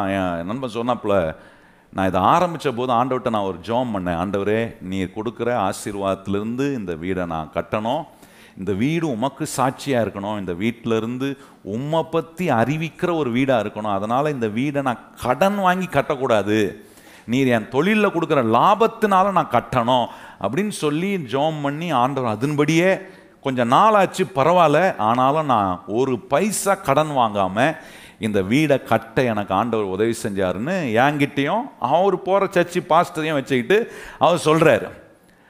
சொல்லிவிட்டு ஒவ்வொரு ரூமாக கூப்பிட்டு போய் ஒவ்வொரு எக்ஸ்ப்ளனேஷனை கொடுக்கும்போது இந்த ரூமு இது அப்படின்னு சொல்லிட்டு வர்றாரு. என் கூட வந்த பாஸ்டர் வந்து அவர் பார்வையே வித்தியாசமாக இருந்துச்சு, நான் பார்க்குற ஒரு மாதிரி, அவர் அப்படியே ஒரு மாதிரி உருட்டுறாரு, அப்படியே உருட்டுற கண்ணிலே தெரிஞ்சு என்னமோ பண்ண போகிறாரு இவர் அப்படின்னு நினச்சிக்கிட்டு. அப்புறம் அவன் அந்த ரூமில் இருக்கிற பொருள்லாம் காட்டி, இந்த இந்த பொருள் இங்கே வாங்கினேன், இது இப்படி எனக்கு உதவி செஞ்சாங்க, இப்படிப்பட்ட காரியங்கள்லாம் எனக்கு கிடச்சின்னு சொல்ல, இவன் ஒவ்வொரு பொருளாக சொல்ல சொல்ல இவங்க அந்த பாஸ்டர் என்ன பண்ணுறாருன்னா, அப்படியா அந்த பொருள் எவ்வளோ அப்படின்னு கேட்டார். அவனும் வெகுளித்தனமாக என்ன பண்ணுறான், வாங்கின பொருளுடைய விலையை சொல்கிறான். அவன் ரெண்டு முறை சொல்லும் போது எனக்கு புரிஞ்சிச்சு, ஒரு மனக்கணக்கு போட ஆரம்பிச்சிட்டார் பக்கத்தில் உட்காந்துக்கிட்டு, கேட்டுக்கிட்டே ஓ இதுவா அவ்வளோ அப்படின்னு அப்படியே உருட்டுறாரு. அப்பயே எனக்கு புரிஞ்சிச்சு, இதை வச்சு என்னமோ செல்ல போகிறாரு அப்படின்றத ஒரு ஊழியக்காரன் ஊழியக்காரனை புரிஞ்சிக்க முடியும்ல, என்ன என்ன சொல்லுவான் என்ன தெரியும்ல, ஓரளவுக்கு தெரியும், சும்மா ஒரு சொல்ல தோராயமாக கெஸ் பண்ணலாம்ல. நான் அதை கெஸ் பண்ணிவிட்டு அவன் நண்பனால நான் சொல்கிறேன், அவனுக்கு கண்ணு காட்டுறேன், அடுத்த ரூமும் கூப்பிட்டு போகிறான். கூப்பிட்டு போனோன்னா அவர் வீம்புக்குன்னு அந்த டோர் எவ்வளோ, அந்த ஸ்க்ரீன் தொங்குது அது எவ்வளோ ஆச்சு அப்படி ஒவ்வொன்றா கேட்டார். நான் இவன்கிட்ட கண்ணை காட்டுறேன் அப்படின்றேன், இவன் நம்மளை மதிக்கவே இல்லை, நம்மளை மதிக்காமல் அவர் பாட்டு எல்லா கதையும் ஃபுல்லாக சொல்லி முடிச்சார் பாருங்க. முடிச்சுட்டு அப்புறம் நாங்கள் வந்து அந்த பிரதிஷ்டை ஆராதனை ஆரம்பித்தோம். ஆரம்பிச்சுட்டு எல்லாம் பேசி முடிச்சுட்டு எனக்கு ஒரு க்ரீட்டிங்ஸ் சொல்லும்படி சொன்னாங்க. நானும் எழும்பி க்ரீட்டிங்ஸ் கொடுத்து அந்த பிள்ளைகளை ஆசீர்வதித்து கர்த்தர் அவங்களுக்கு செஞ்ச நன்மையெல்லாம் சொல்லி முடிச்சுட்டேன். இப்போ அந்த பிரசங்கியார் எழும்பி, அந்த போதகர் எழும்பி, அவர் வந்து அந்த வீடு பிரதிஷ்டை பண்ண போகிறோன்னு எழும்பி நின்றார். எழும்பி நின்று எல்லாம் பேசிக்கிட்டே இருந்தார், நல்லா பேசிக்கிட்டு இருந்து சொல்கிறார், கிறிஸ்தவ மக்கள் இப்படி வீடெல்லாம் வாங்கி இப்படி கட்டில் மேலே கட்டில், மெத்த மேலே மெத்த, இதெல்லாம் வச்சு என்ன பண்ண போகிறீங்க, இதெல்லாம் அப்படியே சொன்னாருங்க, இதெல்லாம் சீக்கிரம் இடிந்து விழும். இப்போ நீங்கள் எப்படி பண்ணீங்க ரியாக்ஷனு, இதே மாதிரி தான் இருந்துச்சு அங்கே ரியாக்ஷனு. உங்களுக்கே எந்த ரியாக்ஷன் இருக்குன்னா, அங்கே உட்காந்து எங்களுக்கு எவ்வளோ ரியாக்ஷன் இருந்திருக்கு கொஞ்சம் யோசித்து பாருங்க. நான் யோசித்தேன், ஈவன் கஷ்டப்பட்டு கத்தர் கொடுத்த லாபத்தில் ஒவ்வொரு செங்கலாக பார்த்து பார்த்து கட்டினா, இவர் புல்டோசர் மாதிரி வந்து இடிக்கிறாரு, இப்படி வாயை வச்சு புல்டோசர் மாதிரி இடிக்கிறாரு, நொந்தே போயிட்டாங்க. அந்த அட்மாஸ்பியரே ஸ்பாயில் ஆயிடுச்சுங்க. அங்கே இருந்த மக்கள் எல்லாம் எல்லாம் படித்தவர்கள், பெரிய பெரிய ஆட்கள் வந்தவங்கெல்லாம் இப்படி சொன்ன உடனே அப்படியே ஜனங்களாம் ஒரு மாதிரி ஆகிப்போய் இவன் ஒரு மாதிரி டவுன் ஆகிட்டான். அப்புறம் நான் முடிஞ்சோன்னே, அதெல்லாம் ஒன்றும் மனசில் வச்சுக்காத. நான் கேட்டேன், இந்த ஆசீர்வாதத்தை உனக்கு யார் கொடுத்தா சொல்லு அப்படின்னு கேட்டேன். உனக்கு யார் கொடுத்தா? கடனை ஒரு பைசா கடன் வாங்காமல் இவ்வளோ பெரிய காரியத்தை செஞ்சுருக்கிறேன்னா இது உன் சாமர்த்தியத்தினால் ஆன ஒன்று அல்ல, கர்த்தர் உன்னை ஆசீர்வதித்திருக்கிறார். இது கர்த்தர் உனக்கு கொடுத்த ஆசீர்வாதம். இதை நீ என்ன நோக்கத்துக்காக ஆண்டவர்கிட்ட கேட்டியோ அந்த நோக்கத்துக்காக கரெக்டாக உபயோகப்படுத்து சொன்னோன்னு தான் அவனுக்கு ஒரு தெளிவு வந்துச்சு. நல்லா கவனிங்கள். எதுக்கு இதை சொல்கிறேன்? எல்லா நன்மைகளையும் நாம் அனுபவிப்பதுக்காக கர்த்தர் கொடுக்கிறார். கையை உயர்த்தி சொல்லுங்க, எல்லா நன்மைகளையும் நாம் அனுபவிப்பதுக்காக.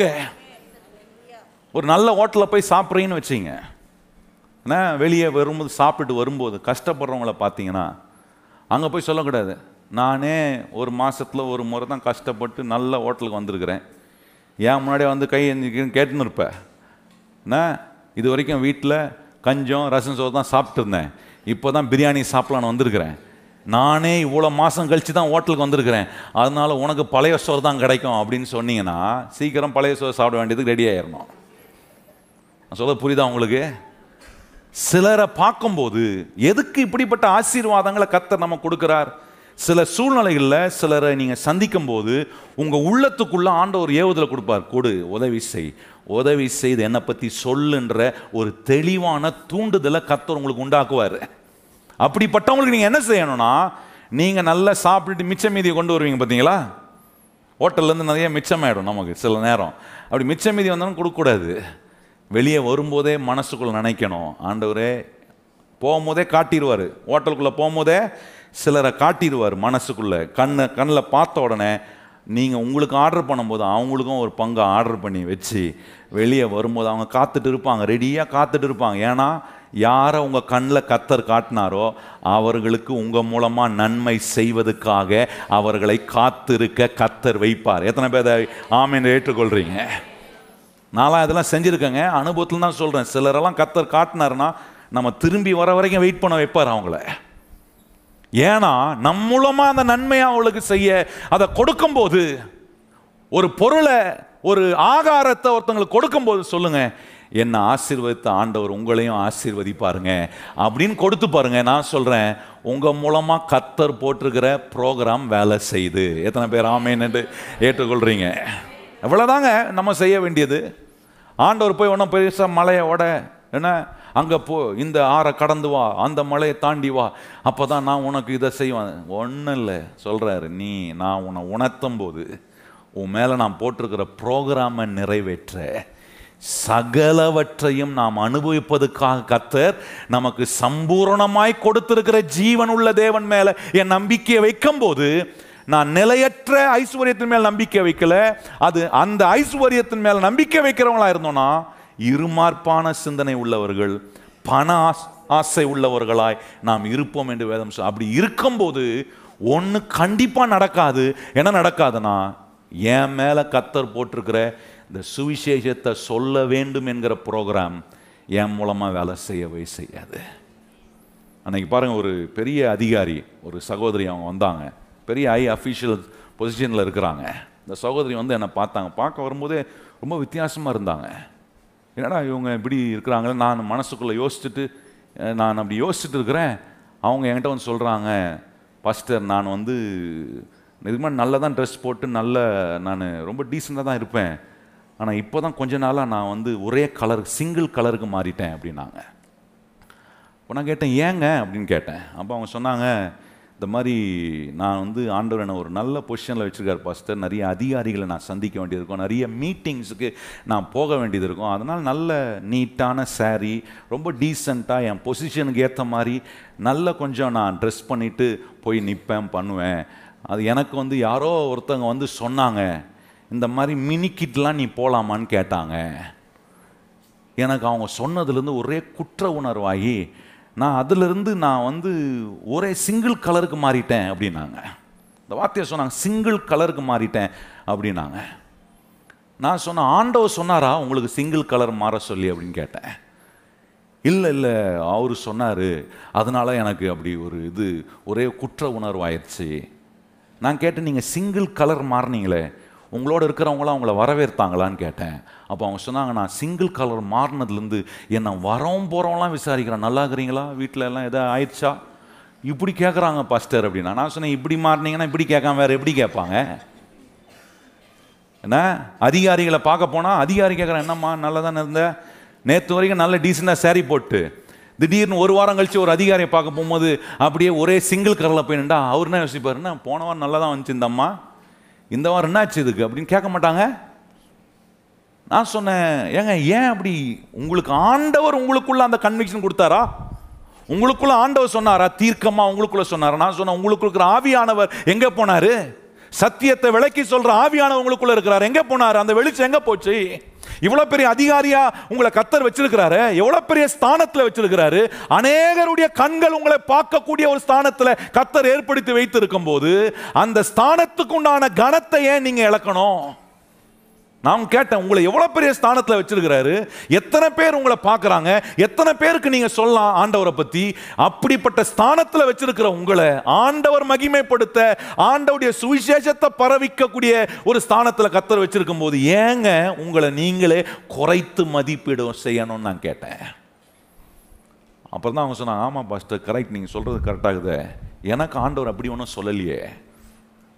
நான் சொன்னேன், போங்க, நல்ல நீங்கள் உங்களுக்கு கத்தர் கொடுத்துருக்கிற பதவிகளை அதிகாரங்களை உபயோகப்படுத்தி இயேசுவை பிறருக்கு சொல்லுங்க அப்படின்னு நான் சொல்லி அனுப்பிச்சேன். நல்லா கவனிங்க கத்தருடைய பிள்ளை, அதே வார்த்தை தான் இங்கே வந்திருக்கிறவங்க எல்லாருக்கும் நான் சொல்கிறேன். கத்தர் உங்களுக்கு கொடுக்குற எல்லாவற்றையும் உபயோகப்படுத்தி இயேசுவை இன்னொருவருக்கு சொல்லுங்கள். கையை உயர்த்தி சொல்லுங்கள், கத்தர் எனக்கு கொடுக்குற சம்பாத்தியம், கத்தர் எனக்கு கொடுக்குற உயர்வு, கத்தர் எனக்கு கொடுக்குற லாபம் எல்லாவற்றையும் உபயோகித்து இயேசுவை இன்னொருவருக்கு. இப்படி ஒவ்வொரு கிறிஸ்தவங்களும் செய்ய ஆரம்பித்தோன்னு வச்சுங்க, சீக்கிரம் முடிவு வரும், சீக்கிரம் தேவனுடைய ராஜ்யம் வரும், நம்ம ராஜாதி ராஜாவோட எல்லா மக்களும் பறந்து செல்ல கத்தர் உதவி செய்வார். ஆனால் இது நடக்காதபடிக்கு பிசாசு எல்லாத்தையும் திரிக்கிறவன். நல்லா கவனிங்க, இது தேவ நோக்கம், இது ஒரு நல்ல காரியம், இது மூலமாக நல்ல விளைவுகள் வரும். இந்த நல்ல விளைவுகளை எப்படி கெட்டதாக மாற்றலாம்? கெட்டதாக மாற்றுறதுக்கு பண ஆசை எப்படி உண்டாக்கலாம், பேராசை எப்படி உண்டாக்கலாம், இருமார்பான சிந்தனை உள்ளவர்களா எப்படி ஆக்கலாம், நிலையற்ற ஐஸ்வர்யத்தின் மேல அவங்களை எப்படி நம்பிக்கை வைக்க வைக்கலாம், தேவன் மேல நம்பிக்கை வைக்காம தேவ நோக்கத்தை நம்முடைய வாழ்க்கையில் நிறைவேற்றாம. நல்ல கவனிங்கத்துடைய பிள்ளைகளே, இதுக்கு தான் இந்த போதனைன்றது ரொம்ப முக்கியம். சபை ஐக்கியம், இந்த பிரசங்க நேரம், வசனத்தை எடுத்து வியாக்கியானம் பண்ணி உங்களுக்கு சொல்ற இந்த நேரம் இருக்கு பாருங்க, ரொம்ப முக்கியம். அது உங்க கண்களை திறக்கும், உங்க ஆவிக்குரிய கண்களை திறக்கும், உங்க வாழ்க்கையை பிரகாசமாக்கும். இங்க சொல்றாரு பிசாசு பாருங்க, தேவன் உண்டாக்கின எல்லாவற்றையும் திரிக்கிற வேலையில் தான். ஏன்னா பிசாசால எதையும் உண்டாக்க முடியாது, அவனுக்கு உண்டாக்குற சக்தி இல்லை, உண்டாக்குனதை திரித்து காட்டுற சக்தி தான் அவனுக்கு இருக்கு. தேவன் பரிசுத்தத்தை உண்டாக்குறாரு, இவன் பாவத்தை உள்ள கொண்டு வந்து பரிசுத்தத்தை திரிக்கிறான், பாவமாக்குறான். தேவன் அன்பை உண்டாக்குறாரு, அன்பை இவன் என்ன பண்றான்? பகையாக்குறான், வெறுப்பாக்குறான். தேவன் விசுவாசத்தை கொடுக்கிறாரு, பிசாசு என்ன பண்றான்? சந்தேகத்தை உள்ள கொண்டு, அந்த சந்தேகத்தினால பயம் வந்து இப்போ பயம் விசுவாசத்தை, விசுவாசம் பயமா திரிக்கப்படுகிறது. அப்ப நான் சொல்றேன், எதெல்லாம் நல்லது என்று கத்தர் நம்ம கொடுக்கிறாரோ, ஐஸ்வர்யம் நல்லது, நிலையான ஐஸ்வர்யத்தை நிலையான பொருளையும் கத்தர் நமக்கு வர வைக்கிறது நல்லது. ஏன்னா அது மூலமா ஆண்டவர் நம்ம மேல வைத்திருக்கிற அவருடைய சுவிசேஷம் என்னும் அந்த ப்ரோக்ராமை நம்ம செய்வதற்காக இந்த ஐஸ்வர்யம் நல்லதுன்னு ஆண்டவர் நம்ம கிட்ட கொடுக்க வராரு. இந்த நல்ல விஷயத்தை பிசாசு திரித்து என்ன பேராசையாக்கி அதை இச்சித்து அநேகரை விழுந்து போகும்படி செய்கிறான். ஏன்னா இந்த ஐஸ்வர்யத்தை குறித்த நோக்கமும் புரிந்து கொள்ளுதலும் நமக்கு அதிகமாக இல்லாமல் போகிறதுனாலே. நல்லா கவனிங்க கர்த்தரே, எவ்வளோ ஐஸ்வர்யம் வந்தாலும், எவ்வளோ உயர்வுக்கு கர்த்தர் நம்மளை கொண்டு போனாலும் ஒன்று மாறவே மாறாது. என்ன தெரியுமா? தேவன் என் மேலே வைத்திருக்கிற அவருடைய ப்ரோக்ராம் மாறவே மாறாது. எத்தனை பேர் கையை உயர்த்தி சொல்கிறீங்க? எவ்வளோ பணம் வரட்டும், எவ்வளோ பதவி வரட்டும், எவ்வளோ உயர் வரட்டும், என் மேலே கத்தர் வச்சிருக்கிற ப்ரோக்ராம் மாறவே மாறாது. ஆமென். இந்த ப்ரோக்ராமை நீங்கள் இயேசுவை ஏற்றுக்கொண்ட பிறகு வச்ச ப்ரோக்ராம் இல்லை. நீங்கள் இயேசுவை ஏற்றுக்கொண்ட பிறகு இந்த ப்ரோக்ராம் ஆண்டவர் உங்களுக்காக நியமிச்சாரா? வேதம் சொல்லுகிறது, உலகம் தோற்றத்துக்கு முன்னமே நம்மளை ஆண்டவர் முன் குறித்து வைத்திருக்கிறார். இந்த பிளானை ஆண்டவர் ஏற்கனவே தாயின் வருவுல கருவுல நான் உருவாகிறதுக்கு முன்னாடியே, இந்த உலகத்துக்கு நான் வர்றதுக்கு முன்னாடி, நான் உருவெடுப்பதுக்கு முன்பாகவே இதெல்லாம் என் மேல கத்தர் போட்டு வச்ச பிளானுங்க, ப்ரோக்ராம். இன்னைக்கு என்ன பண்றாரு, அதை புரிந்து கொள்ளக்கூடிய அறிவை கொடுக்குற. இன்னைக்கு வந்து சபையில் உட்கார்ந்து இந்த விஷயத்தை கேட்டு என்னை புரிய வச்சு, நான் புரிந்து கொண்டதை வச்சு, நான் இனி என் வாழ்க்கையை நான் சம்பாதிப்பதே இயேசுவுக்காக, நான் செலவு செய்வதும் இயேசுவுக்காக, நிறைய சேர்த்து வைத்து என் பிள்ளைகளின் பிள்ளைகளுக்கு விட்டு விட்டுட்டு போக போறேன். ஏன்னா என் மேல ஒரு ப்ரோக்ராமை போட்டிருக்கிற அதே ஆண்டவர் என் சந்ததியின் மேலையும் ஒரு ப்ரோக்ராமை போட்டு வைத்திருக்கிறார். அவர்களும் எழும்பி இயேசுவை பிறருக்கு சொல்லுகிற வேலை இருக்கிறார்கள் என்கிற விஷயம் தெரியும். நான் சொல்றேன், அப்படிப்பட்ட ஒரு மனுஷனுக்கு தேவன் கொடுக்கிற ஐஸ்வர்யம் அவனை கீழே தழுகிற ஒன்றா இருக்காது. அது பேராசை உண்டாக்காது, பண ஆசை உண்டாக்காது, இருமார்பான சிந்தனை உண்டாக்காது, நிலையற்ற ஐஸ்வர்யத்தின் மேல நம்பிக்கை வைக்கிறவன் அவனை மாத்தாது. அவனை முழுக்க முழுக்க கத்தரையே நம்புகிற மனுஷனாய் அது மாற்றும். எத்தனை பேர் அப்படி இருக்கணும்னு விரும்புறீங்க? அப்படிப்பட்டவன் கையை உயர்த்தி சொல்லுங்க, ஆண்டவரே, எந்த உயர்வு, எந்த செல்வம், எந்த ஐஸ்வர்யம், எந்த ஆசீர்வாதம் வந்தாலும் நான் உம்மையே நம்புவேன் ஆண்டவரே. அதுக்கு தான் கத்தர் கொடுக்குறாரு பாருங்க. இந்த நோக்கத்தை அறிய வச்சு, இந்த பிளானையும் பர்பஸையும் நமக்கு மேலே போட்டிருக்கிற ப்ரோக்ராமை நம்மளை புரிய வச்சுட்டாருன்னா அவருக்கு தெரியும், அதுக்கு பிறகு என் பிள்ளை வழி மாறி போகிறதுக்கு வாய்ப்பே கிடையாது. மறுபடியும் மறுபடியும் அந்த வழியில் வருவேன். வழி ஒரு வேளை செய்யாமல் கொஞ்ச நாள் பிள்ளைங்க விலகி போயிருக்கலாம், ஆனால் திருப்பியும் உணர்ந்து அதே வழிக்கு தான் கத்தர் என்னை கொண்டு வருவார். எத்தனை பேர் அப்படி கொண்டு வந்திருக்கிறாரு? இன்னைக்கு நம்ம இந்த இடத்துல இருக்கிறோன்னா அவருடைய வழிகளில் நாம் நடப்பதுக்காக கத்தர் நம்மளை முன்குறித்து வைத்திருக்கிற நாட்கள் இது. இப்போ கவனிச்சு பாருங்க, ஒருவேளை இப்போ நீங்கள் இங்கே இருந்து என்ன படிக்கிற பிள்ளைங்க, வாலிபர்களுக்கு நான் சொல்கிறேன், உங்களுக்குள்ள ஒரு ஆசை வரலாம். நான் ஒரு பெரிய என்ன இண்டஸ்ட்ரியலாக இண்டஸ்ட்ரியலிஸ்ட் ஆகணும், ஒரு பெரிய என்ன கார்ப்பரேட் நிறுவனமாய் கத்தர் என்னை மாற்றணும், நான் கண்டுபிடிக்கிற ஒரு சின்ன பொருளை உலகம் முழுவதும் பயன்படுத்தி ஆண்ட ஒரு பெரிய ஒரு அளவில் என்னை கத்தர் மாற்றணும். அந்த ஆசை தப்பு கிடையாதுங்க. சில வாலிபர்கள் என்னோட பேசும்போது அப்படிப்பட்ட ஆசைகளை சொல்லும்போது நான் சொல்லுவேன், நல்ல செய், நல்ல ஆண்டவர் உன்னை பயன்படுத்துவதுக்கு, தேவன் உன்னை எப்படிலாம் உனக்கு காரியங்களை கொடுக்குறார் அதை செய், தைரியமாக செய். ஏன்னா நம்மை உயர்த்த நாம் நினைக்கிறத காட்டிலும் அவர் அதிகமான திட்டத்தை அவர் வைத்திருக்கிறார். எத்தனை பேர் விசுவாசிக்கிறீங்க?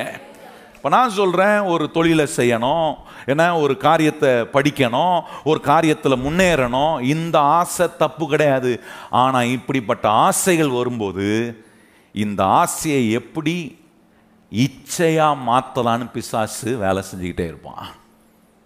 நல்லா கவனிக்கத்துடைய பிள்ளைகளே, இப்போ கவனித்து பாருங்கள், ஒன்பதாம் வசனம் பாருங்கள். இதில் ஒன்பதாம் வசனத்தை கவனித்து பாருங்கள், அங்கே எப்படி சொல்லியிருக்கு பாருங்கள். அந்த ஒன்பதாம் வசனத்தை வாசிப்போமா? ஒன்று தீமோத்தி ஆறு ஒன்பது வாசிப்போம். ஐஸ்வர்யவான்களாக விரும்புகிறவர்கள் சோதனையிலும் கண்ணியிலும் மனுஷரை கேட்டிலும் அழிவிலும் அமிழ்த்துக்கிற மதிக்கேடு சேதமுமான பலவித இச்சைகளிலும் நிற்கிறார்கள். என்ன போட்டிருக்கு உங்க பைபிள்? என்ன போட்டிருக்குன்னு பாருங்க, விழுகிறார்கள். ஏன் விழுறான்? ஐஸ்வர்யத்தை ஆண்டவர் கொடுக்கிறாரு, ஆண்டவர் கொடுக்கிற ஐஸ்வர்யத்தில் அவன் விழ விட்டுருவாரா? ஆனா ஆண்டவர் கொடுக்கிற ஐஸ்வர்யத்தை, தேவன் நோக்கத்தை புரிந்து கொண்ட நம்முடைய வாழ்க்கையில நல்ல நோக்கத்தை கெடுதியா மாத்துறதுக்கு. அப்போ உன்னை கவனிச்சு பாருங்க, தேவன் நல்ல ஆசைகளை கொடுக்கிறாரு, பிசாசு இச்சையை கொடுக்குறான். பக்கத்துல பார்த்து சொல்லுங்க, கத்தர் என்ன கொடுக்குறாரு, பிசாசு என்ன கொடுக்குறான்? இச்சையை உண்டாக்குறான். இந்த இச்சை உண்டான உடனே விழுந்து போறேன். அது வரைக்கும் விழல. இந்த இச்சை எப்படி வருது? என் மேல என்ன கத்தர் ப்ரோக்ராம் வச்சிருக்கிறாரு, என் மேல கத்தர் என்ன நோக்கத்தை வச்சு, எதுக்கு என்கிட்ட ஐஸ்வர்யத்தை கொடுக்கிறாரு, நிலையான பொருளை என் கத்தர் என் கையில ஏன் கொண்டு வராரு, என்கிட்ட ஏன் கொண்டு வராருன்னா என் மூலமா அது பலருக்கு கொடுக்கப்பட, என் மூலமா கத்தருடைய சுவிசேஷத்துக்காக கொடுக்கப்பட, தேவனுடைய ராஜ்யம் கட்டப்பட கொடுக்கப்பட, என்கிட்ட ஆண்டவர் கொண்டு வர ஐஸ்வர்யம் என்னை விழ பண்ணுதா அல்லது தேவனுடைய ராஜ்யத்தை கட்ட சுவிசேஷத்தை பரப்புவதுக்கு உபயோகமாகுதா? நல்லா நீங்கள் உபயமானா இருமார்ப்பான சிந்தனை இல்லை, நிலையற்ற ஐஸ்வர்யத்தின் மேல் நம்பிக்கை வைக்கல. ஆனால் அது உபயோ அதுக்கு உபயோகப்படலைனா என்னை கெடுதியா இச்சிக்க வைத்து இச்சித்து விழுந்து போகிறார்கள். நல்ல கவனிங்கத்துடைய பிள்ளைகளே, நம்ம விழாமல் நிற்பதுக்கு ஆண்டவர் நமக்கு நிறைய வழிகளை கத்தர் ஏற்படுத்தி வைத்திருக்கிறார். நம்ம விழணுன்றது கத்தருடைய விருப்பம் கிடையாது. நம்ம எழுந்து நிமிந்து நிற்கணும் என்பது தான் கத்தருடைய விருப்பம். எத்தனை பேர் கையை உயர்த்தி சொல்லி, நான் எழுந்து நிமிந்து நிற்க வேண்டும் என்பது யாருடைய விருப்பம்? ஐஸ்வர்யத்தை கொடுக்கிற கத்தருடைய விருப்பங்க. அந்த விருப்பத்தின்படி நான் நிற்கணும்னா கர்த்தர் சொல்றாரு, நிலையற்ற ஐஸ்வர்யத்தின் மேல உன் நம்பிக்கையை வச்சுறாரு. எல்லாவற்றையும் அனுபவிக்க நான் கொடுக்குறேனே, உனக்கு சம்பூரணமா நீ அனுபவிக்க நான் கொடுக்குறேனே, இந்த ஜீவன் உள்ள தேவன் மேல என்னவை உன் நம்பிக்கைய வை. ஏன் வைக்க முடியல, ஏன் விழுந்து போறான்? அதுக்கு பதில் பாருங்க ஆறாம் வசனத்தில் நம்ம அங்கே கண்டுபிடிக்கலாம். போன வாரம் அதை கொஞ்சம் பேசினேன், இன்னும் கொஞ்சம் அதை சொல்ல நான் விரும்புகிறாங்க. பாருங்க ஆறாம் வசனம், போதும் என்கிற மனதுடனே கூடிய தேவ பக்தி, போதும் என்ற மனதுடனே கூடிய தேவ பக்தி. நல்லா கவனிங்க, இந்த போதும் என்கிற மனதுடனே கூடிய தேவ பக்தி, அதுக்கு என்ன இருக்கான்? மிகுந்த ஆதாயம், மிகுந்த லாபம். There is great profit. இப்போ போதும் என்கிற மனதுடனே கூடிய தெய்வ பக்தி எந்த கண்ணோட்டத்தில் நம்ம புரிந்து கொள்ளணும்? கொஞ்சம் வாங்க, ரெண்டு தீமோ ரெண்டு கொரிந்தியர் ஒன்பதாம் அதிகாரம் பாருங்க. ரெண்டு கொரிந்தியர் ஒன்பதாம் அதிகாரம் ரெண்டு கொரிந்தியர் ஒன்பதாம் அதிகாரம் எட்டாம் வசனத்தை வாசிப்போமா? ரெண்டு கொரிந்தியர் ஒன்பது எட்டு. போதும் என்கிற மனதுடனே கூடிய தெய்வ பக்தி எந்த கண்ணோட்டத்தில் நம்ம விளங்கி கொள்ள வேண்டும்? இங்கே பாருங்க சொல்லப்பட்டிருக்கிற வார்த்தையை, எட்டாம் வசனத்தை வாசிப்போமா? மேலும் நீங்கள் எல்லாவற்றிலும் எப்பொழுதும் சம்பூர்ணமுடையவர்களாகவும் சகலவித நற்கிரியையிலும் பெறுகிறவர்களாயும் இருக்கும்படியாக தேவன் உங்களிடத்தில் சகலவித கிருபையும் பெருக செய்ய. இப்போ நல்லா கவனிங்க, போதும் என்கிற மனதுடனே கூடிய தெய்வ பக்தி அதுதான் என்ன கொண்டு வரும்? மிகுந்த ஒன்று தீமோத்தி ஆறு ஆறில் வாசித்தோமா? இப்போ போதும் என்கிற மனதுடன் கூடிய தெய்வ பக்தியை எப்படி நான் விளங்கி கொள்ளணும்? அங்கே பாருங்க எட்டாம் வசனம் சொல்லியிருக்கு, மேலும் நீங்கள் எல்லாவற்றிலும் எப்பொழுதும் சம்பூரணம் உள்ளவர்களாகவும். நல்லா கவனிங்க, இந்த சம்பூரணம் உள்ளவர்களாகவும் போதும் என்கிற வார்த்தையும் கிரேக்க மொழியில் ஒரே வார்த்தை தான். நீங்கள் கிரேக்க மொழியில் கம்பேர் பண்ணி பார்த்தீங்கன்னா இதுக்கு ஒரே அர்த்தம் தான் கொடுக்கப்பட்டிருக்கு. அப்போ போதும் என்கிற மனதுடனே கூடிய தெய்வ பக்தி, ஒரு மனுஷனுக்கு போதும் என்கிற மனதுடன் கூடிய தெய்வ பக்தி இருக்கிறவனுக்கு என்ன இருக்குன்றாருன்னா, எல்லாவற்றையும் எப்பொழுதும் செய்ய அவன் எப்படிப்பட்டவனா இருப்பான்? அவனுக்கு தான் சொல்றார், போதும் என்கிற மனதுடனே கூடிய தெய்வ பக்தி என்ன மிகுந்த ஆதாயம், அதனால லாபம் நிறைய இருக்கு. எல்லாவற்றையும் எப்பொழுதும் செய்ய சம்பூர்ணம் உள்ளவனாய், எதுக்கும் குறைப்பட்டவனாய், நான் செய்யணும்னு நினைக்கிறானா இதுக்கு இல்லை அப்படின்னு சொல்ற ஒரு நிலை அல்ல.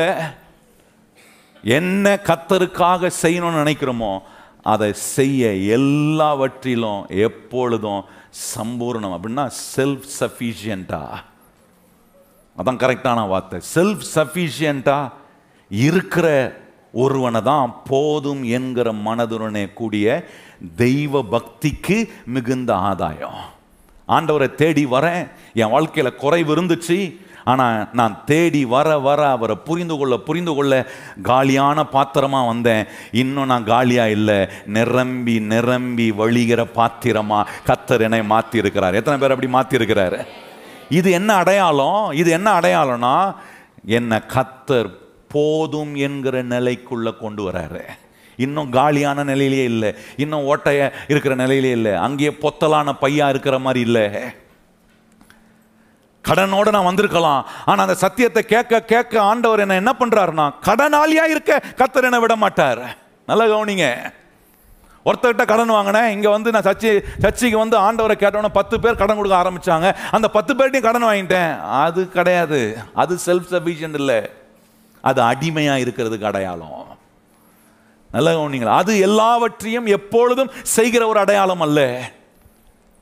எல்லாவற்றையும் எப்பொழுதும் சம்பூரணமாக நீங்கள் செய்யணும்னா ஆண்டவர் சொல்கிறார், எல்லாத்துலேயும் தேவன் கொடுக்குற ஐஸ்வர்யம் உங்களை நிறைவுள்ளவர்களாய் கர்த்தர் மாற்றுவார். ஒரு கல்யாணத்துக்கு போறீங்கன்னு வச்சிங்களேன், அண்ணா சாப்பாடு வச்சு சொன்னால் தானே கரெக்டாக புரியும், சாப்பிட்ற நேரம் ஆச்சே அண்ணா, அப்போ தான் கரெக்டாக விஷயம் உள்ளே இறங்கும். அண்ணா கல்யாணத்துக்கு போகிறீங்க, நல்ல வாழை இலையை போட்டு தட்டு தட்டுன்னு தட்டி நான் தண்ணியெல்லாம் தெளித்து வச்சோன்னா பச்சடி வைக்கிறான், அப்புறம் கத்திரிக்காய் தொக்கு வைக்கிறாங்க, அப்புறம் சிக்ஸ்டி ஃபைவ் வைக்கிறாங்க, அதுக்கப்புறம் ஸ்வீட்டு வைக்கிறாங்க, எனக்கு தெரிஞ்சதை சொல்கிறேன் சரியா, அப்புறம் மட்டன் பிரியாணி போடுறான்னு வச்சுங்க. நான் மட்டன் பிரியாணி போடுறான், சில கல்யாணத்துலாம் பண்ணி தட்டு மட்டன் பிரியாணி போடுவாங்க பார்த்துருக்கீங்களா, தட்டில் வரும் சாசரில் வரும். அடுத்தது என்ன வரும், பர சாப்பிட கல்யாண வீட்டுக்கு போய் சாப்பிடாத ஆள் மாதிரி பார்க்குறீங்க பார்த்தீங்களா, ஏன்னா ஒரு வாட்டி தட்டில் போட்டாங்கன்னா அடுத்தது என்ன தான் வரும், குஸ்கா தான் வரும், கிரேவி வருமா, குஸ்கா தான் வரும், பேசனில் பீஸா வரும், நீங்கள் வந்து கையை விட்டுன்னு ஒன்றா வரும் பீஸ் பிடிக்க முடியாது, அதில் வெறும் ரைஸ், ஒன்லி ரைஸ், மாட் ரைஸ் வேணுமா ரைஸ் வேணுமா அப்படின்வான், திருப்பியும் பீஸு கிடைக்காது. ஆனால் சில கல்யாணத்துக்கு போயிருக்கிறீங்களா, பேசனோட தூக்கிட்டு வருவாங்க பார்த்துருக்கீங்களா, அப்படியே போடுவாங்க, பீஸா விழும், ரைஸும் பீஸும் ரைஸும் பீஸும் அப்படி போட்டாங்கன்னா அப்படியே நீங்கள் சாப்பிட்டு இலை ஃபுல்லாக பீஸு ஒரே நல்லி எலும்பாக சுற்றி இருக்குன்னு வைங்க, சாப்பிட்டு முடித்து அந்த கல்யாணத்தை எப்படி வாழ்த்துவீங்க, எப்படி வாழ்த்துவீங்க, பா போட்டாம் பாருப்பா பிரியாணி போட்டா இவனை மாதிரி போடணும், அன்னைக்கும் ஒரு கல்யாணத்துக்கு போனோமே கையை விட்டு நோன்னா கூட பீஸ் கிடைக்கலையே, சம்பூர்ணம்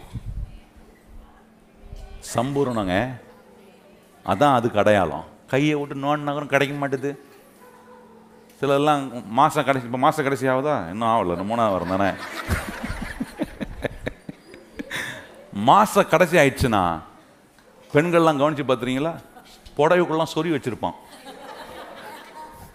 இந்த எலி கொதற மாதிரி கையை விட்டு, என்ன இங்கே வச்ச ஒன்றா காணும், அதான் நேற்றே எடுத்துட்டியே, அப்புறம் திரும்பி கையை விட்டாங்கன்னா வரும், ஒன்றா வராது, காலியாக தான் இருக்கும். அது பேர் சம்பூர்ணம் இல்லை, ஒன்றுமே இல்லை, கையை விட்டாலும் ஒன்றும் வரமாட்டுது, போதும் என்கிற மனதுடன் கூடிய தெய்வ பக்தி, அது ஆதாயமா, ஸ்தோத்திரம் வராது, ஆத்திரம் தான் வரும் வாயில். சொல்கிறது புரியுதா உங்களுக்கு? ஒரு உதாரணம் சொன்னேன், சாப்பாடை வச்சு இந்த சம்பூரணம் போதும் என்கிற மனதுடனே கூடிய தெய்வ பக்தி எந்த விதத்தில் பார்க்கணும், அதுக்கு இந்த சாப்பாடை வச்சு உதாரணமாக சொன்னேன். அப்போ தெய்வ பக்தி, இந்த போதும் என்கிற மனதுடனே கூடிய தெய்வ பக்தி இருக்கிற ஒரு மனுஷனுக்கு வாழ்க்கையின் எல்லா பகுதியிலும் எல்லாவற்றையும் எப்பொழுதும் செய்ய அவன் எப்படி இருப்பான், சம்பூர்ணம். கையை உயர்த்தி சொல்லுங்க, எப்பொழுதும் எல்லாவற்றையும் செய்ய தேவன் கொடுக்கிற சம்பூர்ணத்தோடு நான் இருக்கணும். நம்ம கிறிஸ்தவங்களாம் எப்படி தெரியுமா, இலையை போடுவாங்க, நல்லா போட்டுட்டு இலையெல்லாம் சூப்பராக கழுவாங்க பார்த்தீங்களா, நல்லா கழுவுலாம் கழுவி டிஷ்யூவாக எடுத்து துடைப்பாங்க, துடைச்சி முடிச்சுட்டு அவன் அவன் கத்திரிக்காய் பசிக்கிறோம் வச்சுருக்க மாட்டான், என்ன பச்சடி, இந்த வெங்காயம் பச்சடி கத்திரிக்காய் அந்த பச்சடி கூட வச்சிட மாட்டான், உடனே போதும் போதும் போதும் போதும் போதும், கடைசி வரைக்கும் இலை காலியாக தான் இருக்கும் பார்த்துருக்கீங்களா சிலருக்கு. ஆனால் வாயிலன்னா போதும் போதும் போதும். அப்படிப்பட்ட கிறிஸ்தவங்க பட்னி கடந்து சாகணும். நிறைய கிறிஸ்தவங்க அப்படி பட்னி கடந்து சாகிறாங்க. பொருளாதாரத்தில் பட்னி கடந்து சாகிறோம், ஆரோக்கியத்தில் தேவனுடைய சம்பூர்ணத்தை அனுபவிக்க முடியல, உழைப்பில் நிறைய நேரம் உழைக்கிறேன் அதுக்குண்டான ரிவார்டை நான் பெற்றுக்கொள்ள முடியல, ஏன்னா இலை காலியாக, வாழ்க்கை என்னும் இலை காலியாக இருக்குது. ஏன் காலியாக இருக்குது? என் மேலே கர்த்தர் வச்சிருக்கிற ப்ரோக்ராமுக்கு ஆண்டவர் கொடுக்குற ஐஸ்வர்யம் என்னை தப்பான வழிக்கு கொண்டு போகாது, அதை நான் உபயோகப்படுத்துவதற்காக கர்த்தர் கொடுக்குற சகலத்தையும் நான் அனுபவிப்பதற்காக தேவன் எனக்கு கொடுக்கிறார். இன்னைக்கு நல்ல ஒரு வசதியாக ஒரு வீட்டில் இருக்கீங்களா, அந்த வீட்டில் இருந்து கர்த்தரை ஸ்தோத்திரம் பண்ணுங்க. அந்த வீட்டில் இருந்து ஆண்டவரை நோத்தருக்கு எப்படி சொல்லான்னு கொஞ்சம் யோசிங்க. ஒரு வாகனத்தில் போறீங்களா, ஒரு காரில் போறீங்களா, அதை நீங்கள் காரில் போகும்போதே ஆண்டவருக்கு நன்றி சொல்லி, எங்கேயாவது உங்களுக்கு சந்தர்ப்பம் கிடச்சி யாரையாவது நீங்கள் வாகனத்தில் போகும்போது என்னைக்கோ அவன் உங்கள் நண்பனாக இருந்திருப்பான், அன்னைக்கு உங்களுக்கு உங்கள் உங்களுக்கு முன்பாக வர வைப்பார். வர வைக்கும் போது இறங்கி அந்த நண்பரோட பேசி ஒரு டீ வாங்கி கொடுத்து எப்படி ஆண்டவர் உங்களுக்கு அற்புதம் செஞ்சாருன்னு சொல்லி நீங்கள் அனுபவிக்கிற அந்த இன்பத்தை, நீங்கள் அனுபவிக்கிற அந்த சந்தோஷத்தோடு கூட இன்னொருத்தருக்கு இயேசுவை சொல்கிறீங்க பாருங்கள். அது மாதிரி பாக்கியமான நிலை வேறு ஒன்றுமே கிடையாதுங்க. எத்தனை பேர் அப்படிப்பட்ட பாக்கியமான நிலையில் உங்கள் மேலே கத்தர் வச்சிருக்க சொல்ல விரும்புகிறீங்களா? என்ன ப்ரொஃபஷன் நீங்கள் செய்கிறீங்களோ, சிலர் நீங்கள் வந்து ஆட்டோ ஓட்டுவீங்க, கேப் ஓட்டுறவங்களாக இருப்பீங்க, ஏன்னா கார் வச்சுருப்பீங்க, போகும்போது நிறைய பேசஞ்சர்ஸ். யோசித்து பாருங்கள், நாங்களாம் தேடி தேடி தான் போனோம். ஆனால் நீங்கள் அப்படி இல்லை, உங்களுக்கு ஊபரில் வரும், ஓலாவில் வரும், அப்புறம் ரயில்வேல வரும், அப்புறம் ஏர்போர்ட்டில் வரும், எத்தனை பேசஞ்சர்ஸ் வருவாங்க, உங்கள் வண்டியில் ஏறுவாங்க. ஏறும்போது சொல்லுங்கள், இந்த வாகனத்தை ஆண்டவர் எனக்கு கொடுத்தார், சந்தர்ப்பத்தை உண்டாக்குவார். எப்போ உண்டாக்குவார்? இந்த ப்ரோக்ராமை கத்தர் என் மேலே வச்சிருக்கிற, இன்னைக்கு எப்படியாவது நான் செய்யணுமே ஆண்டவரே, இந்த ப்ரோக்ராமுக்கு எனக்கு ஒரு வழியை தரங்க ஆண்டவரே, நன்மையை கொடுங்க ஆண்டவரே, ஒரு அற்புதத்தை செய்யுங்க ஆண்டவரே, நான் அனுபவித்த இந்த நன்மையை இன்னொருத்தருக்கு அனுபவமாக சொல்வதுக்கு எனக்கு வழியை திறந்து கொடுங்க ஆண்டவர்னு கேட்டீங்கன்னு வைங்களேன். நான் சொல்கிறேன், உங்கள் ப்ரொஃபஷனே ஆண்டவர் அதுக்கு நேராக பயன்படுத்த கத்தர் உதவி செய்ய வல்லவராக இருக்கிறார். எத்தனை பேர் அதை நம்புகிறீங்க? எனக்கு தெரிஞ்ச என்னுடைய நண்பர் ஒரு டாக்டர் பாருங்கள். அவர் வந்து என்ன பண்ணுவாருன்னா, எல்லாம் வியாதியெலாம் விசாரித்து எல்லாம் பண்ணிவிட்டு மருந்து எழுதி, இந்த மருந்து எடுங்க அப்படின்னு சொல்லிட்டு சொல்லுவார். இந்த மருந்து உங்களை சுகமாக்கும்னு நம்பாதீங்க, இந்த மருந்தை உங்களுக்கு வேலை செய்ய வைக்கிறவரே ஆண்டவர் தான், அவர் தான் உங்களை சுகமாக்குவாருன்னுவார். எவ்வளோ உண்மை பாருங்கள். சில நினச்சிக்கிறாங்க, இந்த மருந்தை போட்டனால்தான் வயிறு நின்றுச்சு, வயிறு வலி, வயிறு நின்றுச்சுன்னு சொல்ல முடியாதுல்ல, வயிறு வலி நின்றுச்சு, தலை வலி நின்றுச்சு. கைராசி டாக்டர், கைராசி டாக்டர்ல ஆண்டவர் இருக்கிறார், ஒருத்தர் சுகமாக்குகிற ஒரு கத்தர் இருக்கிறார், அவர் கொடுக்கிறார் சுகத்தை. நல்லா கவனிங்க, என்னென்ன துறையில கத்தர் உங்களை, எதுக்கு கத்தர் கொண்டு போய் ஒரு அதிகாரியா வச்சிருக்கிறார், உங்களை ஒரு இடத்துல ஸ்தானத்துல வச்சிருக்கிறாரு, உங்களை பல இடங்களுக்கு ஏன் ஆண்டவர் கொண்டு போறாரு? ஏன் தெரியுமா கொண்டு போறாரு? உங்க மேல வச்சிருக்கிற ப்ரோக்ராமை நீங்க நிறைவேற்றுவதற்காக கத்தர் கொடுத்திருக்கிற அற்புதமான தலங்கள், அதெல்லாம் நீங்க உபயோகப்படுத்த வேண்டிய தலங்கள். நான் கேட்கிறேன், உங்களுக்கு கொடுத்திருக்கிற தேவன் கொடுத்திருக்கிற தலங்களை உபயோகப்படுத்துறீங்களா? அந்த வாய்ப்புகளை உபயோகப்படுத்தி சொல்றீங்களா? நான் சொல்றேன், உங்க வாழ்க்கையில ஒன்று மாத்திரம் குறைபடவே கூடாது. கத்தர் கொடுக்கிற நன்மைகள் குறையவே குறையாத படிக்கு நிறைவான விதத்தில் கத்தர் உங்களை நடத்துவார். எத்தனை பேர் விசுவாசிக்கிறீங்க? இந்த நிலையில போதும் என்கிற மனதுடனே கூடிய தெய்வ பக்தி மிகுந்த ஆதாயம். அப்படிப்பட்ட நிலையில் நிற்கிற ஒரு மனுஷன் இந்த ஐஸ்வர்யத்தினால இச்சிக்கப்பட்டு விழுகிறவனாய் இருக்க மாட்டான், நிற்கிறவனாய் கத்த நம்மளை மாற்று. எத்தனை பேர் அப்படி நிற்கணும்னு விரும்புகிறீங்க? இந்த ஐஸ்வர்யத்தில் நிறைவடையணும். இந்த ஐஸ்வர்யத்தை இதற்காக தான் கொடுக்குறாரு. இப்படி தான் கத்தர் என் மூலமாக அவருடைய சுவிசேஷத்தை பரவ வைக்கிறதுக்கு, என்னை ஆசீர்வதிக்க கத்தர் வைத்திருக்கிற வழி, இது எல்லாவற்றையும் அனுபவிக்க கத்தர் எனக்கு கொடுத்திருக்கிறார். நான் அந்த அனுபவிக்கிறது மேலே நம்பிக்கை வைக்கல, இதை அனுபவிக்க கொடுத்த கத்தர் மேலே நம்பிக்கை வைக்கிறேன் என்கிறதுல நீங்கள் ஸ்ட்ராங்காக நிலைத்திருப்பீங்கன்னா விழுவதுக்கு வாய்ப்பே இல்லை. சிலருக்கெல்லாம் பணம் கையில் வந்த உடனே கை கால் பிடிக்க முடியாது. பார்த்துருக்கீங்களா சிலர்லாம்? ஆ பார்த்துருக்கீங்களா? அப்படியே தயான் தயான் தயான் அது ஆடுற ஆட்டத்துலேயே தெரிஞ்சிடும், ஓ ஏதோ வந்திருக்கு போல இருக்கு என்ன, அப்படியே வரும் போகும், பா புஸ்ஸு கிஸ்ஸு பயங்கர பயங்கர பந்தா. அப்போ தெரிஞ்சா ஏதோ வந்திருக்கு போலகுது, சீக்கிரம் போயிடும் போலகுது. ஏன்னா அவங்களுக்கு நோக்கம் தெரியல, எதுக்கு கொடுக்குறாரு, அதை எப்படி உபயோகப்படுத்தணும், எப்படி ஆண்டவரை மை பந்தா காட்டுறதுக்காக எதையும் கத்தர் கொடுக்கல, எல்லாத்தையும் உபயோகப்படுத்தி ஆண்டவரை பற்றி பலருக்கு சொல்லுகிறதுக்கா. உங்களுக்கு ஒரு நல்ல வாகனத்தை கொடுத்துருக்கிறாரா?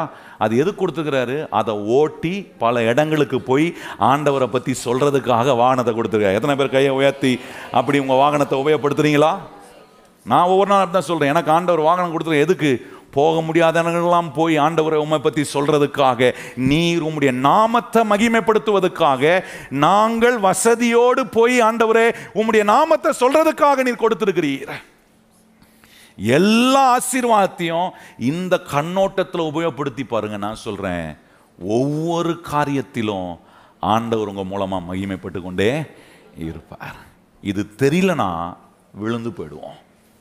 பலவித இச்சைகளினால் என்ன பண்ணுறாங்களாம், விழுந்து விடுகிறார்கள். இச்சிக்கிற பிசாசு, இச்சையை கொடுக்கிற பிசாசு விழுந்து போக பண்றான். ஒரு மனுஷனுடைய வாழ்க்கையில இந்த தேவன் நோக்கம் சரியானதா இல்லைன்னா, ஐஸ்வர்யத்தை குறித்த தேவன் கொடுக்கிற நோக்கம் உங்க வாழ்க்கையில கரெக்டா கிளியரா இல்லைன்னா விழுக கண்டிப்பா வரும். நான் பாருங்க, சின்ன பையனா இருந்தபோது பெரம்பூர் சபையிலிருந்து அந்த நாட்களில் ஊழியம் செஞ்சப்பா சாம்சன் ஒருத்தர் இருந்தார். பால்வா திருநெல்வேலியில் அவர் ஒரு ஊழியக்காராக இருக்கிறார். அவரோட சேர்ந்து நான் அந்த சிறுவர் ஊழியத்துக்கெல்லாம் போவேன் சிறு பையனாக இருக்கும்போதே. அப்போ நாங்கள் பெரம்பூர் பகுதியிலலாம் ஞாயிற்றுக்கிழமை அங்கே சிறுவர் ஏரியாவில் நடக்கும். அங்கே நடத்தி முடிச்சுட்டு அங்கேருந்து இந்த வில்லிவாக்கம் பகுதியில் அந்த நாட்களில் நடத்துறதுக்காக வருவோம். வரும்போது அங்கேருந்து சில நேரம் நாங்கள் நடந்தே வருவோம். பெரம்பூர்லேருந்து அந்த ஜிஎம் வீடு பின்னாடி ஒரு ஒத்தடி பாதை இருக்கும், அதெல்லாம் நடந்து குறுக்க வழியாக வந்து அப்படிலாம் வந்த நாட்கள் உண்டு. அதுக்குள்ளே அதிலே சைக்கிள்லாம் ஓட்டிகிட்டு வருவோம்.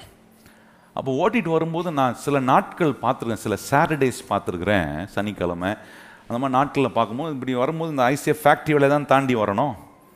தாண்டி வரும்போது பார்க்கும்போது ஒரு நாள் மாத்திரம் கூட்டம் ஜெகஜோதியாக இருக்கும். வெளியே நிறைய சந்தை போட்டிருப்பான், நிறைய ஆட்கள் நிற்பாங்க, நிறைய பெண்கள் நிற்பாங்க. எனக்கு போகும்போது சில நாட்கள் போவோம் காலியாக இருக்கும். ஆனால் சில மாதத்தில் ஒரு நாள் மட்டும் அப்படியே கூட்டம் குவியும் பாருங்க. அந்த நாட்கள்லாம் சம்பளம் வந்து கிரெடிட் பண்ண மாட்டாங்க, கையில் கொடுப்பாங்க, நீங்கள் கவரில் கொடுப்பாங்கன்னு நினைக்கிறேன். கவரில் வாங்கிட்டு அவர் ஐயா வெளியே வர்றதுக்காக நிறைய ஐயாங்களும் அம்மாமாருங்களும் வெயிட் பண்ணுவாங்க. எனக்கு தெரியாது, நான் நினச்சிட்டேன் அவங்க வீட்டம்மா போல இருக்குது, பாவம் ஏதோ அவசரம் போல இருக்குது, வீட்டில் போய் வீட்டுக்கு போய் இந்த ஐயா கொடுக்கறதுக்குள்ளே இங்கேயே வாங்கிட்டு போய் ஏதாவது வாங்குறதுக்காக போகிறாங்க வராங்க போல நினச்சி நானும் வெகுளியாக அவர்கிட்ட கேட்குறேன். என் கூட வந்து என்னங்க இப்படி அம்மா ஆளுங்க நிற்கிறாங்க, சரி லேடிஸ் வந்து நிற்கிறாங்களே ஏங்க அப்படின்னா, அது வேற கதைப்பா அப்படின்னா. என்ன கதை? நமக்கு அந்த வேற கதைனா தெரிகிற வரைக்கும் நமக்கு அந்த கதை கிளியர் ஆகிற வரைக்கும் மனசு கிளியர் ஆகாதே. அப்புறம் நான் உடலை நோண்டி நோண்டி கேட்டாங்க, கண்டுபிடிச்சேன். அப்புறம் தான் சொன்னாங்க, வீட்டில் ஐயாவுக்கு வீட்டம்மா இருக்கிறாங்க, ஆனால் ஐயா செட் பண்ண ஒரு அம்மா இருக்கிறாங்க. அந்த அம்மா வீட்டுக்கு போகிறதுக்குள்ளே இங்கேயே செட் பண்ண அம்மா என்ன பண்ணுதான், கவரில் வரும்போது உருவிக்கிட்டு கவரை மட்டும் கொடுத்துட்டு அனுப்பி விடுது. யோசித்து பாருங்க, சம்பாதிக்கிறது கொஞ்சம், ஒரு பொண்டாட்டி வச்சு காப்பாற்றுறதே பெரிய பாடு. இதில் இவருக்கு வேற லீகலாக ஒன்று இல்லீகலாக ஒன்றுனா எங்கேருந்து தாங்குவாங்க? யோசித்து பாருங்க. பணத்தை சரியான நோக்கத்தில் உபயோகப்படுத்தலைன்னா அந்த பணம் ஒரு மனுஷனை விழ செய்கிறது. செல்வம் அநேகரை விழப்பண்ணுகிறது. காரணம் என்ன? நோக்கம் சரியில்லை. கர்த்தர் அந்த ஐஸ்வர்யத்தை கொடுப்பதுக்கான நோக்கம் என்ன? ஆண்டவர் சொல்ற, நான் கொடுக்கிற ஐஸ்வர்யம் நிலையான ஐஸ்வர்யம், அது ஒரு மனுஷனை கீழே தள்ளுற விளை வைக்கிற ஒரு ஐஸ்வர்யம் அல்ல. ஆனா இன்னைக்கு நம்மளை விழ பண்ணுதுன்னா கொஞ்சம் யோசிக்கணும், தேவ நோக்கத்துக்காக அதை நான் உபயோகப்படுத்தி இருக்கிறேனா? நல்ல கவனிங்கத்துடைய பிள்ளைகள். அது பாருங்க, அடுத்த வசனம் பாருங்க, பத்தாம் வசனம் அவங்க சொல்லியிருக்கு பாருங்க, ஆறு பத்து வாசிப்போமா? ஒன்று தீமோத்தி ஆறு பத்து. பண ஆசை எல்லா தீமைக்கும் வேறா இருக்கிறது, சிலர் அதை இச்சித்து விசுவாசத்தை விட்டு, நல்ல கவனிங்க, கீழே தள்ளுறது மாத்திரம் இல்லை, இது உங்களை வெறும் கீழே தள்ளுறது மாத்திரம் இல்லை, தேவ நோக்கத்தை புரிந்து கொண்டு ஐஸ்வர்யத்தை தேவன் கொடுக்கிற நோக்கத்தை நீங்க புரிந்து கொள்ளனா அது உங்களை கீழே தள்ளுறது மாத்திரம் இல்லை, உங்க விசுவாசத்தை விட்டே வெளியே போக. எவ்வளவு மோசம் பாருங்க, கடவுளை நம்பாம ஒரு மனுஷன் வாழ்வானா? அது மாதிரி ஒரு நரகம் ஒரு மனுஷனுடைய வாழ்க்கையில் இருக்கவே முடியாதுங்க. நல்லா கவனிங்க, அவன் கையில் எத்தனை கோடி இருந்தாலும் நான் சொல்கிறேன் அது நரக வாழ்க்கை தான். ஏன்னா கடவுள் மேலே உள்ள விசுவாசம் இல்லாமல் வாழ்கிற ஒரு மனுஷனுக்கு நிம்மதியே இருக்காது. ஒரு துளி அளவு சந்தோஷம் கூட அவனுடைய வாழ்க்கையில் இருக்கவே முடியாது. எங்கேயோ ஒரு வெற்றிடம் அவனுடைய வாழ்க்கையில் இருந்து கொண்டே இருக்கும். ஏன்னா கடவுள் மேலே உள்ள விசுவாசம் உடைக்கப்படுது, விசுவாசத்தை விட்டு விலகி பல விதமான சோதனைகளில் அவர்கள் அகப்படுகிறார்களாம். நல்ல கவனிங்கள். அப்போ எவ்வளோ முக்கியம், கர்த்தர் நம்மளை ஆசீர்வதிக்கும் போது, நம்ம கையில் ஆண்டவர் ஐஸ்வர்யத்தை கொடுக்கும்போது. ஆபிரகாம் பாருங்கள், கடைசி வரைக்கும் சீமானா அந்த ஐஸ்வர்யத்தை சரியான விதத்தில் உபயோகப்படுத்தினா தான் அவன் தலைமுறை தலைமுறைக்கு அது கரெக்டாக உபயோகமாகி இயேசு கிறிஸ்து என்கிற உலக இரட்சகர் வருகிறதுக்கு ஆன வழி அது ஆயத்தம் பண்ணினது. நமக்கே சரியில்லைன்னா நம்ம விட்டுட்டு போகக்கூடிய நம்முடைய தலைமுறைக்கு அந்த அர்த்தம் தெரியாமல் இருப்பாங்கன்னா, நான் சொல்கிறேன் சின்னாம்பின்னம்மா சீர்கட்டு போகிறதுக்கு சிலர் வைத்து விட்டு போகிற ஐஸ்வர்யமே அநேகருடைய வாழ்க்கையை கெடுத்து விடுகிறது. ஆகவே நமக்கு ஆண்டவர் இன்னைக்கு சொல்கிற காரியம், தேவன் நமக்கு கொடுக்குற எல்லா ஆசீர்வாதத்துக்கும் தேவ திட்டம் இருக்கிறது. பக்கத்தில் பார்த்து சொல்லுங்க, கர்த்தர் கொடுக்குற எல்லா ஆசீர்வாதத்துக்கும் என்ன இருக்கு? இருக்கா? உங்களுக்கு சம்பாத்தியம் வருதா? அந்த சம்பாத்தியத்துக்கு ஆண்டவருக்கு ஒரு நோக்கம் இருக்கா? எத்தனை பேருக்கு இருக்குன்றீங்க? எந்த ஆசீர்வாதத்தையும் சும்மா கர்த்தர் நமக்கு கொடுப்பதே இல்லை. பாருங்க, ஒரே ஒரு வசனத்தை சொல்லி நான் முடிக்க விரும்புகிறேன். பிரசங்கின் புஸ்தகம் ஐந்தாம் அதிகாரம் வாங்க. சாலமோன் சொல்கிறார், சகலத்தையும் அனுபவித்து ப்ராக்டிக்கலாக வாழ்க்கையில் கற்று தேறின ஒரு மனுஷன் சொல்கிறாரு, ஆண்டவர் ஒரு மனுஷனுக்கு கொடுக்குற அவனுடைய உழைப்பு, அந்த மனுஷனுக்கு கடவுள் கொடுக்குற ஆசீர்வாதங்களை அவனை அனுபவிப்பதுக்கு ஆண்டவர் கொடுக்குறாராம். அங்கே பாருங்கள், பதினெட்டாம் வசனம் வாசிப்போமா?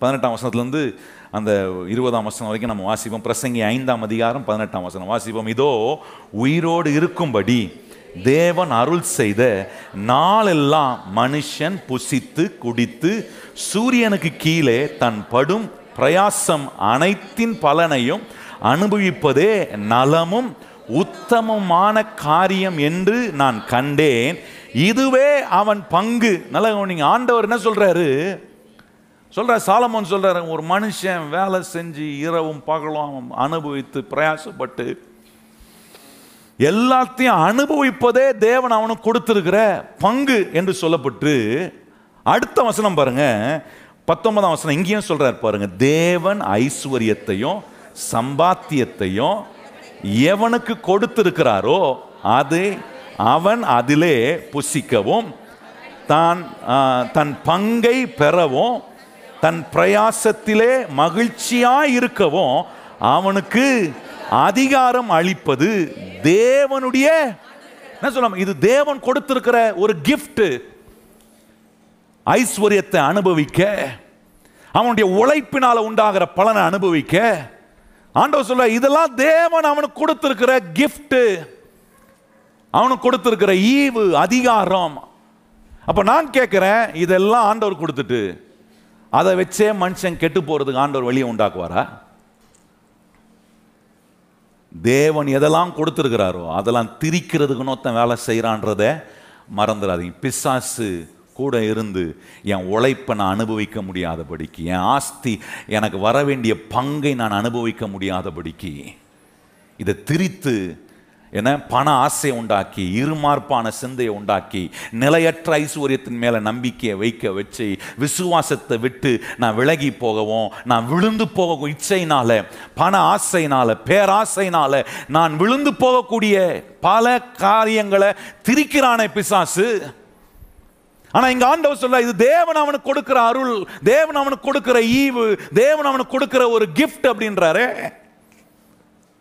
அதுக்கு அடுத்த சொல்றாரு பாருங்க, இருபதாம் வசனம் அங்க சொல்றாரு, அவன் உடைய இருதயத்திலே மகிழும்படி தேவன் அவனுக்கு அனுக்கிரகம் பண்ணுகிறபடினாலே அவன் தன் ஜீவனுள்ள நாட்களை அதிகமாய். நல்லா கவனிங்க, என்ன சொல்லி, ஜீவனுள்ள நாட்களை அதிகமாய் நினையாமலாம், என்ன நினையாம, கஷ்டப்பட்ட நாட்களில், துவண்டு போன நாட்களில், ஒன்றும் இல்லாமல் இருந்த நாட்களில், சந்தோஷமாக இல்லை அதை நினைக்காம, அப்படிப்பட்ட இருந்த நாட்களின் நடுவே என் உழைப்பில் நான் மகிழும்படி, எனக்கு வந்து சேரும் பங்கை கர்த்தர் கொடுக்கும்படி, எல்லா ஐஸ்வர்யத்தையும் ஆசீர்வாதத்தையும் தேவ நோக்கத்துக்காக அனுபவிக்கும்படி எனக்கு கொடுத்திருக்கிறாரே, இதை நினைத்து கர்த்தருக்குள்ள அதிகமாய் தன்னுடைய நாட்களை ஆண்டவரை மகிமைப்படுத்தி, அதான் சொல்றாரு, எதற்காக ஐஸ்வர்யத்தை கர்த்தர் நம்ம கொடுக்கிறார்? நம்ம மேல ஒரு பிளானை கர்த்தர் வச்சிருக்கிற, ஒரு ப்ரோக்ராம் வச்சிருக்கிறாரு. சுவிசேஷத்தை, இயேசுவை பற்றிய நற்செய்தியை இன்னொருத்தருக்கு சொல்ல. பகலம் பார்த்து சொல்லுங்க, இயேசுவை பற்றிய நற்செய்தியை சொல்லுவோம். இதற்காக தான் கர்த்தர் ஐஸ்வர்யத்தை குறித்த நோக்கத்தையும் ஆண்டவர் நம்ம மேலே வச்சுக்க திட்டத்தையும் நம்ம காட்டுறார். ஏன்னா இந்த ஐஸ்வர்யத்தை கொடுத்து நம்மளை கீழே தள்ளுறதுக்கு இல்லை, அந்த ஐஸ்வர்யத்தை எடுத்து உபயோகப்படுத்தி இயேசுவின் ஒருத்தருக்கு சொல்ல. எத்தனை பேர் இன்னிலிருந்து அதை செய்ய விரும்புகிறீங்க? எழுமி நிற்போம், நம்ம ஜெபம் பண்ணலாம். கர்த்தங்களோட பேசியிருக்கிறாரா? எத்தனை பேர் கரம் உயர்த்தி உங்களோட பேசின ஆண்டவருக்கு பிரதியுத்தரமாய் நீங்கள் சொல்ல விரும்புகிறீங்க? ஆண்டவரே, இன்றைக்கு நாங்கள் கேட்ட சத்தியத்தின்படி எங்கள் மேலே ஒரு பெரிய திட்டத்தை கர்த்தர் நீர் வச்சிருக்கிறீ. சொல்லுங்கள் வாயத்திறந்து. நிறைய நேரம் கிறிஸ்தவ மக்கள் சொல்கிறத நான் கேட்டிருக்கிறேன். என்ன சொல்லுவாங்கன்னா, ஆண்டவர் என்ன பண்ண போகிறாரோ தெரில பாஸ்டர், ஆண்டவர் என் மேலே என்ன திட்டம் வச்சுக்காருன்னு எனக்கு தெரியல, எனக்கு புரியல. நான் சொல்கிறேன், இனிமேல் ஒரு காலம் உங்கள் வாயிலிருந்து வார்த்தை அந்த வார்த்தை வரக்கூடாது. இன்னைக்கு கர்த்தர் சொல்லியிருக்கிறார், உலக தோற்றத்துக்கு முன்னமே நான் தீர்மானித்த ஒரு அற்புதமான திட்டம் நீ என்னை பற்றி இன்னொருத்தருக்கு சொல்வதற்காகவே நான் உன்னை உயிரோட வைத்திருக்கிறேன். ஹல்லேலூயா, ஹல்லேலூயா. கரம் உயர்த்தி ஆண்டவருக்கு நன்றி சொல்லுங்க. ஆண்டவரே, உம்மை பற்றி நாங்கள் பிறருக்கு சொல்ல, சொல்லுங்க வாயை திறந்து, ஆண்டவரே இன்னிலிருந்து ஆண்டவரே நான் போகிற இடங்களில் என்னை நீ கொண்டு போகிற எல்லா உயர்வுகளிலும் எல்லா ஆசீர்வாதங்களிலும் எல்லா ஸ்தானங்களிலும் இயேசுவை சொல்லுவதற்காகவே கொடுக்கிற ஆசீர்வாதங்கள், இயேசுவை இன்னொருவருக்கு கொடுப்பதற்காகவே நீர் எங்களுக்கு கொடுத்திருக்கிற ஆசீர்வாதங்களை நாங்கள் உபயோகப்படுத்தாமல் போய்விடாமல் ஆண்டவரே, இந்த உலக ஐஸ்வர்யத்தை நீர் கொடுப்பதின் மூலமா நாங்கள் விழுந்து போக கூடாது ஆண்டவரே. அதை வைத்து அநேகரை நாங்கள் கட்டி எழுப்ப எங்கள் வாழ்க்கையை நீர் உபயோகப்படுத்தும்படி நீர் எங்களுக்கு கொடுக்கிற சகல ஆசீர்வாதங்களும் ஆண்டவரே உமக்கே பயனுள்ளதாய் இருப்பதாக. அன்பின் பரலோக பிதாவே, நாங்கள் உயிர் வாழ்வதற்கு ஒரு நோக்கம் இருக்கு, நாங்கள் தடைகளை தாண்டி வருவதற்கு ஒரு நோக்கம் இருக்கு. எந்த பிரச்சனையிலும் நாங்கள் விழுந்து மூழ்கி போக மாட்டோம். ஏன்னா எங்கள் மேலே கர்த்தர் வைத்திருக்கிற நோக்கத்தை சொல்லுவதற்காக எங்களை எழும்பி வர பண்ணுகிற சர்வ வல்லவரே, எங்களை ஆசீர்வதிக்கிறவரே, உம்முடைய கரத்தில் எங்களை நாங்கள் ஒப்பு கொடுக்கிறோம். இன்னைக்கு ஒருவேளை சில காரியங்களில் விழுந்திருக்கலாம், கவலைப்படாதீங்க. உங்களை தூக்கிவிட ஒரு அற்புதமான கர்த்தர் இருக்கிறார், உங்களை ஆசீர்வதிக்கிற ஒரு அற்புதமான கர்த்தர் இருக்கிறார். நீங்க நினைத்திருக்கலாம், எனக்கு யார் இருக்கிறா, இந்த பிரச்சனையில யார் விடுவிப்பா? நான் சொல்றேன், உங்க மேல ஒரு நோக்கத்தை வைத்திருக்கிற கர்த்தர் உங்களை விடுவிக்க அவர் வல்லவராய் இருக்கிறார். உங்களை விடுவிப்பார்.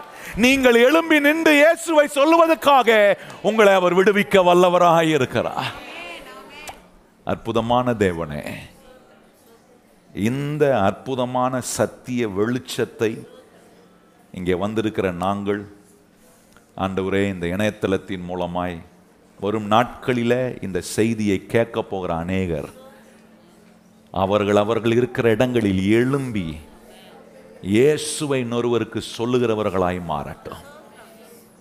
அனுபவித்து சொல்கிறோம் ஆண்டவரே, எல்லாவற்றையும் அனுபவிக்க ஆண்டவரே, ஜீவனுள்ள தேவன் மேல் நாங்கள் நம்பிக்கை வைக்க சம்பூரணமாய், குறைவாய் அல்ல சம்பூரணமாய் நாங்கள் அனுபவிக்க கொடுக்கிற இந்த இயேசுவை நாங்கள் அனுபவித்து ருசித்து சந்தோஷத்தோடு நாங்கள் ஒவ்வொரு நாளும் இன்னொருவருக்கு நாங்கள் இயேசுவை கொடுக்கிறவர்களாய் சொல்லுகிறவர்களாய் எங்களை நீர் வழி நடத்தும். நீர் நல்லவர் ஆண்டவரே. உம்மை நாங்கள் சொல்லும் போது அவங்க வாழ்க்கை நல்லா ஆகும். எங்களையும் நீர் ஆசீர்வதிக்கிறீர். இந்த பெரிதான நோக்கத்தோடு உம்முடைய ராஜ்யத்தில் நாங்கள் ஒவ்வொருவரும் செயல்பட, நாங்கள் மாத்திரம் இல்லை ஆண்டவரே, இது என்னோட நின்று விடுகிற ஒன்று அல்ல, இது என்னில் தொடர்கிறது, என் குடும்பத்தில் தொடர்கிறது, என் தலைமுறை தலைமுறையில் இது தொடர்கிறதுக்காக கரம் தட்டி இந்த நல்ல ஆண்டவருக்கு நன்றி சொல்லுங்கள். ஓ ஹல்லேலூயா, ஹல்லேலூயா. அதனாலதான் வேதத்தில் சொல்லப்பட்டிருக்கிறது, அவர் தலைமுறை தலைமுறைகளுக்கும் அவர் ஆண்டவராய் இருக்கிறார் என்று சொல்லப்பட்டிருக்கிற வார்த்தையின்படியே ஆண்டவரே, இந்த உலகத்தில் நான் நிறைய விட்டுட்டு போக, நிறைய நன்மைகளை நான் விட்டுட்டு போகிறேன், என் பிள்ளைகளின் பிள்ளைகளுக்கு விட்டுட்டு போகிறேன். ஏன்னா அவர்களும் என்னை போல எழும்பி இயேசுவை சொல்லுவதற்காக அது உபயோகமாக விட்டுட்டு போகக்கூடிய ஆசீர்வாதமான நிலையில் கர்த்தர்களை ஆசீர்வதிப்பீராக. நான் கேட்ட சகல கர்த்தருடைய நல்வார்த்தைகளும் எங்களுக்குள்ள ஆழமாக எங்களை சிந்தித்து ஆண்டவரே எழும்பி உமக்காக பிரகாசிப்பிக்க உதவி செய்யட்டும். ஆசீர்வதியும் பாதுகாத்து மகிமையாக எங்களை நடத்தும். நம்முடைய பிள்ளைகள் போகும்போது எங்கெங்கெல்லாம் உம்முடைய பிள்ளைகளை இந்த வாரம் பிரயாணமாய் கொண்டு போகிறீரோ அங்கே எல்லாம் உம்முடைய பிள்ளைகளுமை சொல்லட்டும், இயேசுவை மகிமைப்படுத்தட்டும், நல்ல சுகத்தோடு பாதுகாப்போடு வைத்து எங்களை பத்திரமாய் நடத்தும். உம்முடைய பிள்ளைகள் படைத்த படைக்க இருக்கிற காணிக்கை தசமபாகம் பொருத்தன காணிகள் நன்றி செலுத்தி உமக்கென்று படைக்கிற காணிக்கைகள் எல்லாம் நீர் ஏற்றுக்கொண்டு உம்முடைய பிள்ளைகளுடைய சகல தேவைகளையும் அற்புதமாய் நீர் பூர்த்தி செய்து தொடர்ந்து ஆச்சரியமாய் உம்முடைய பிள்ளைகளை வழி நடத்தி செல்லும்.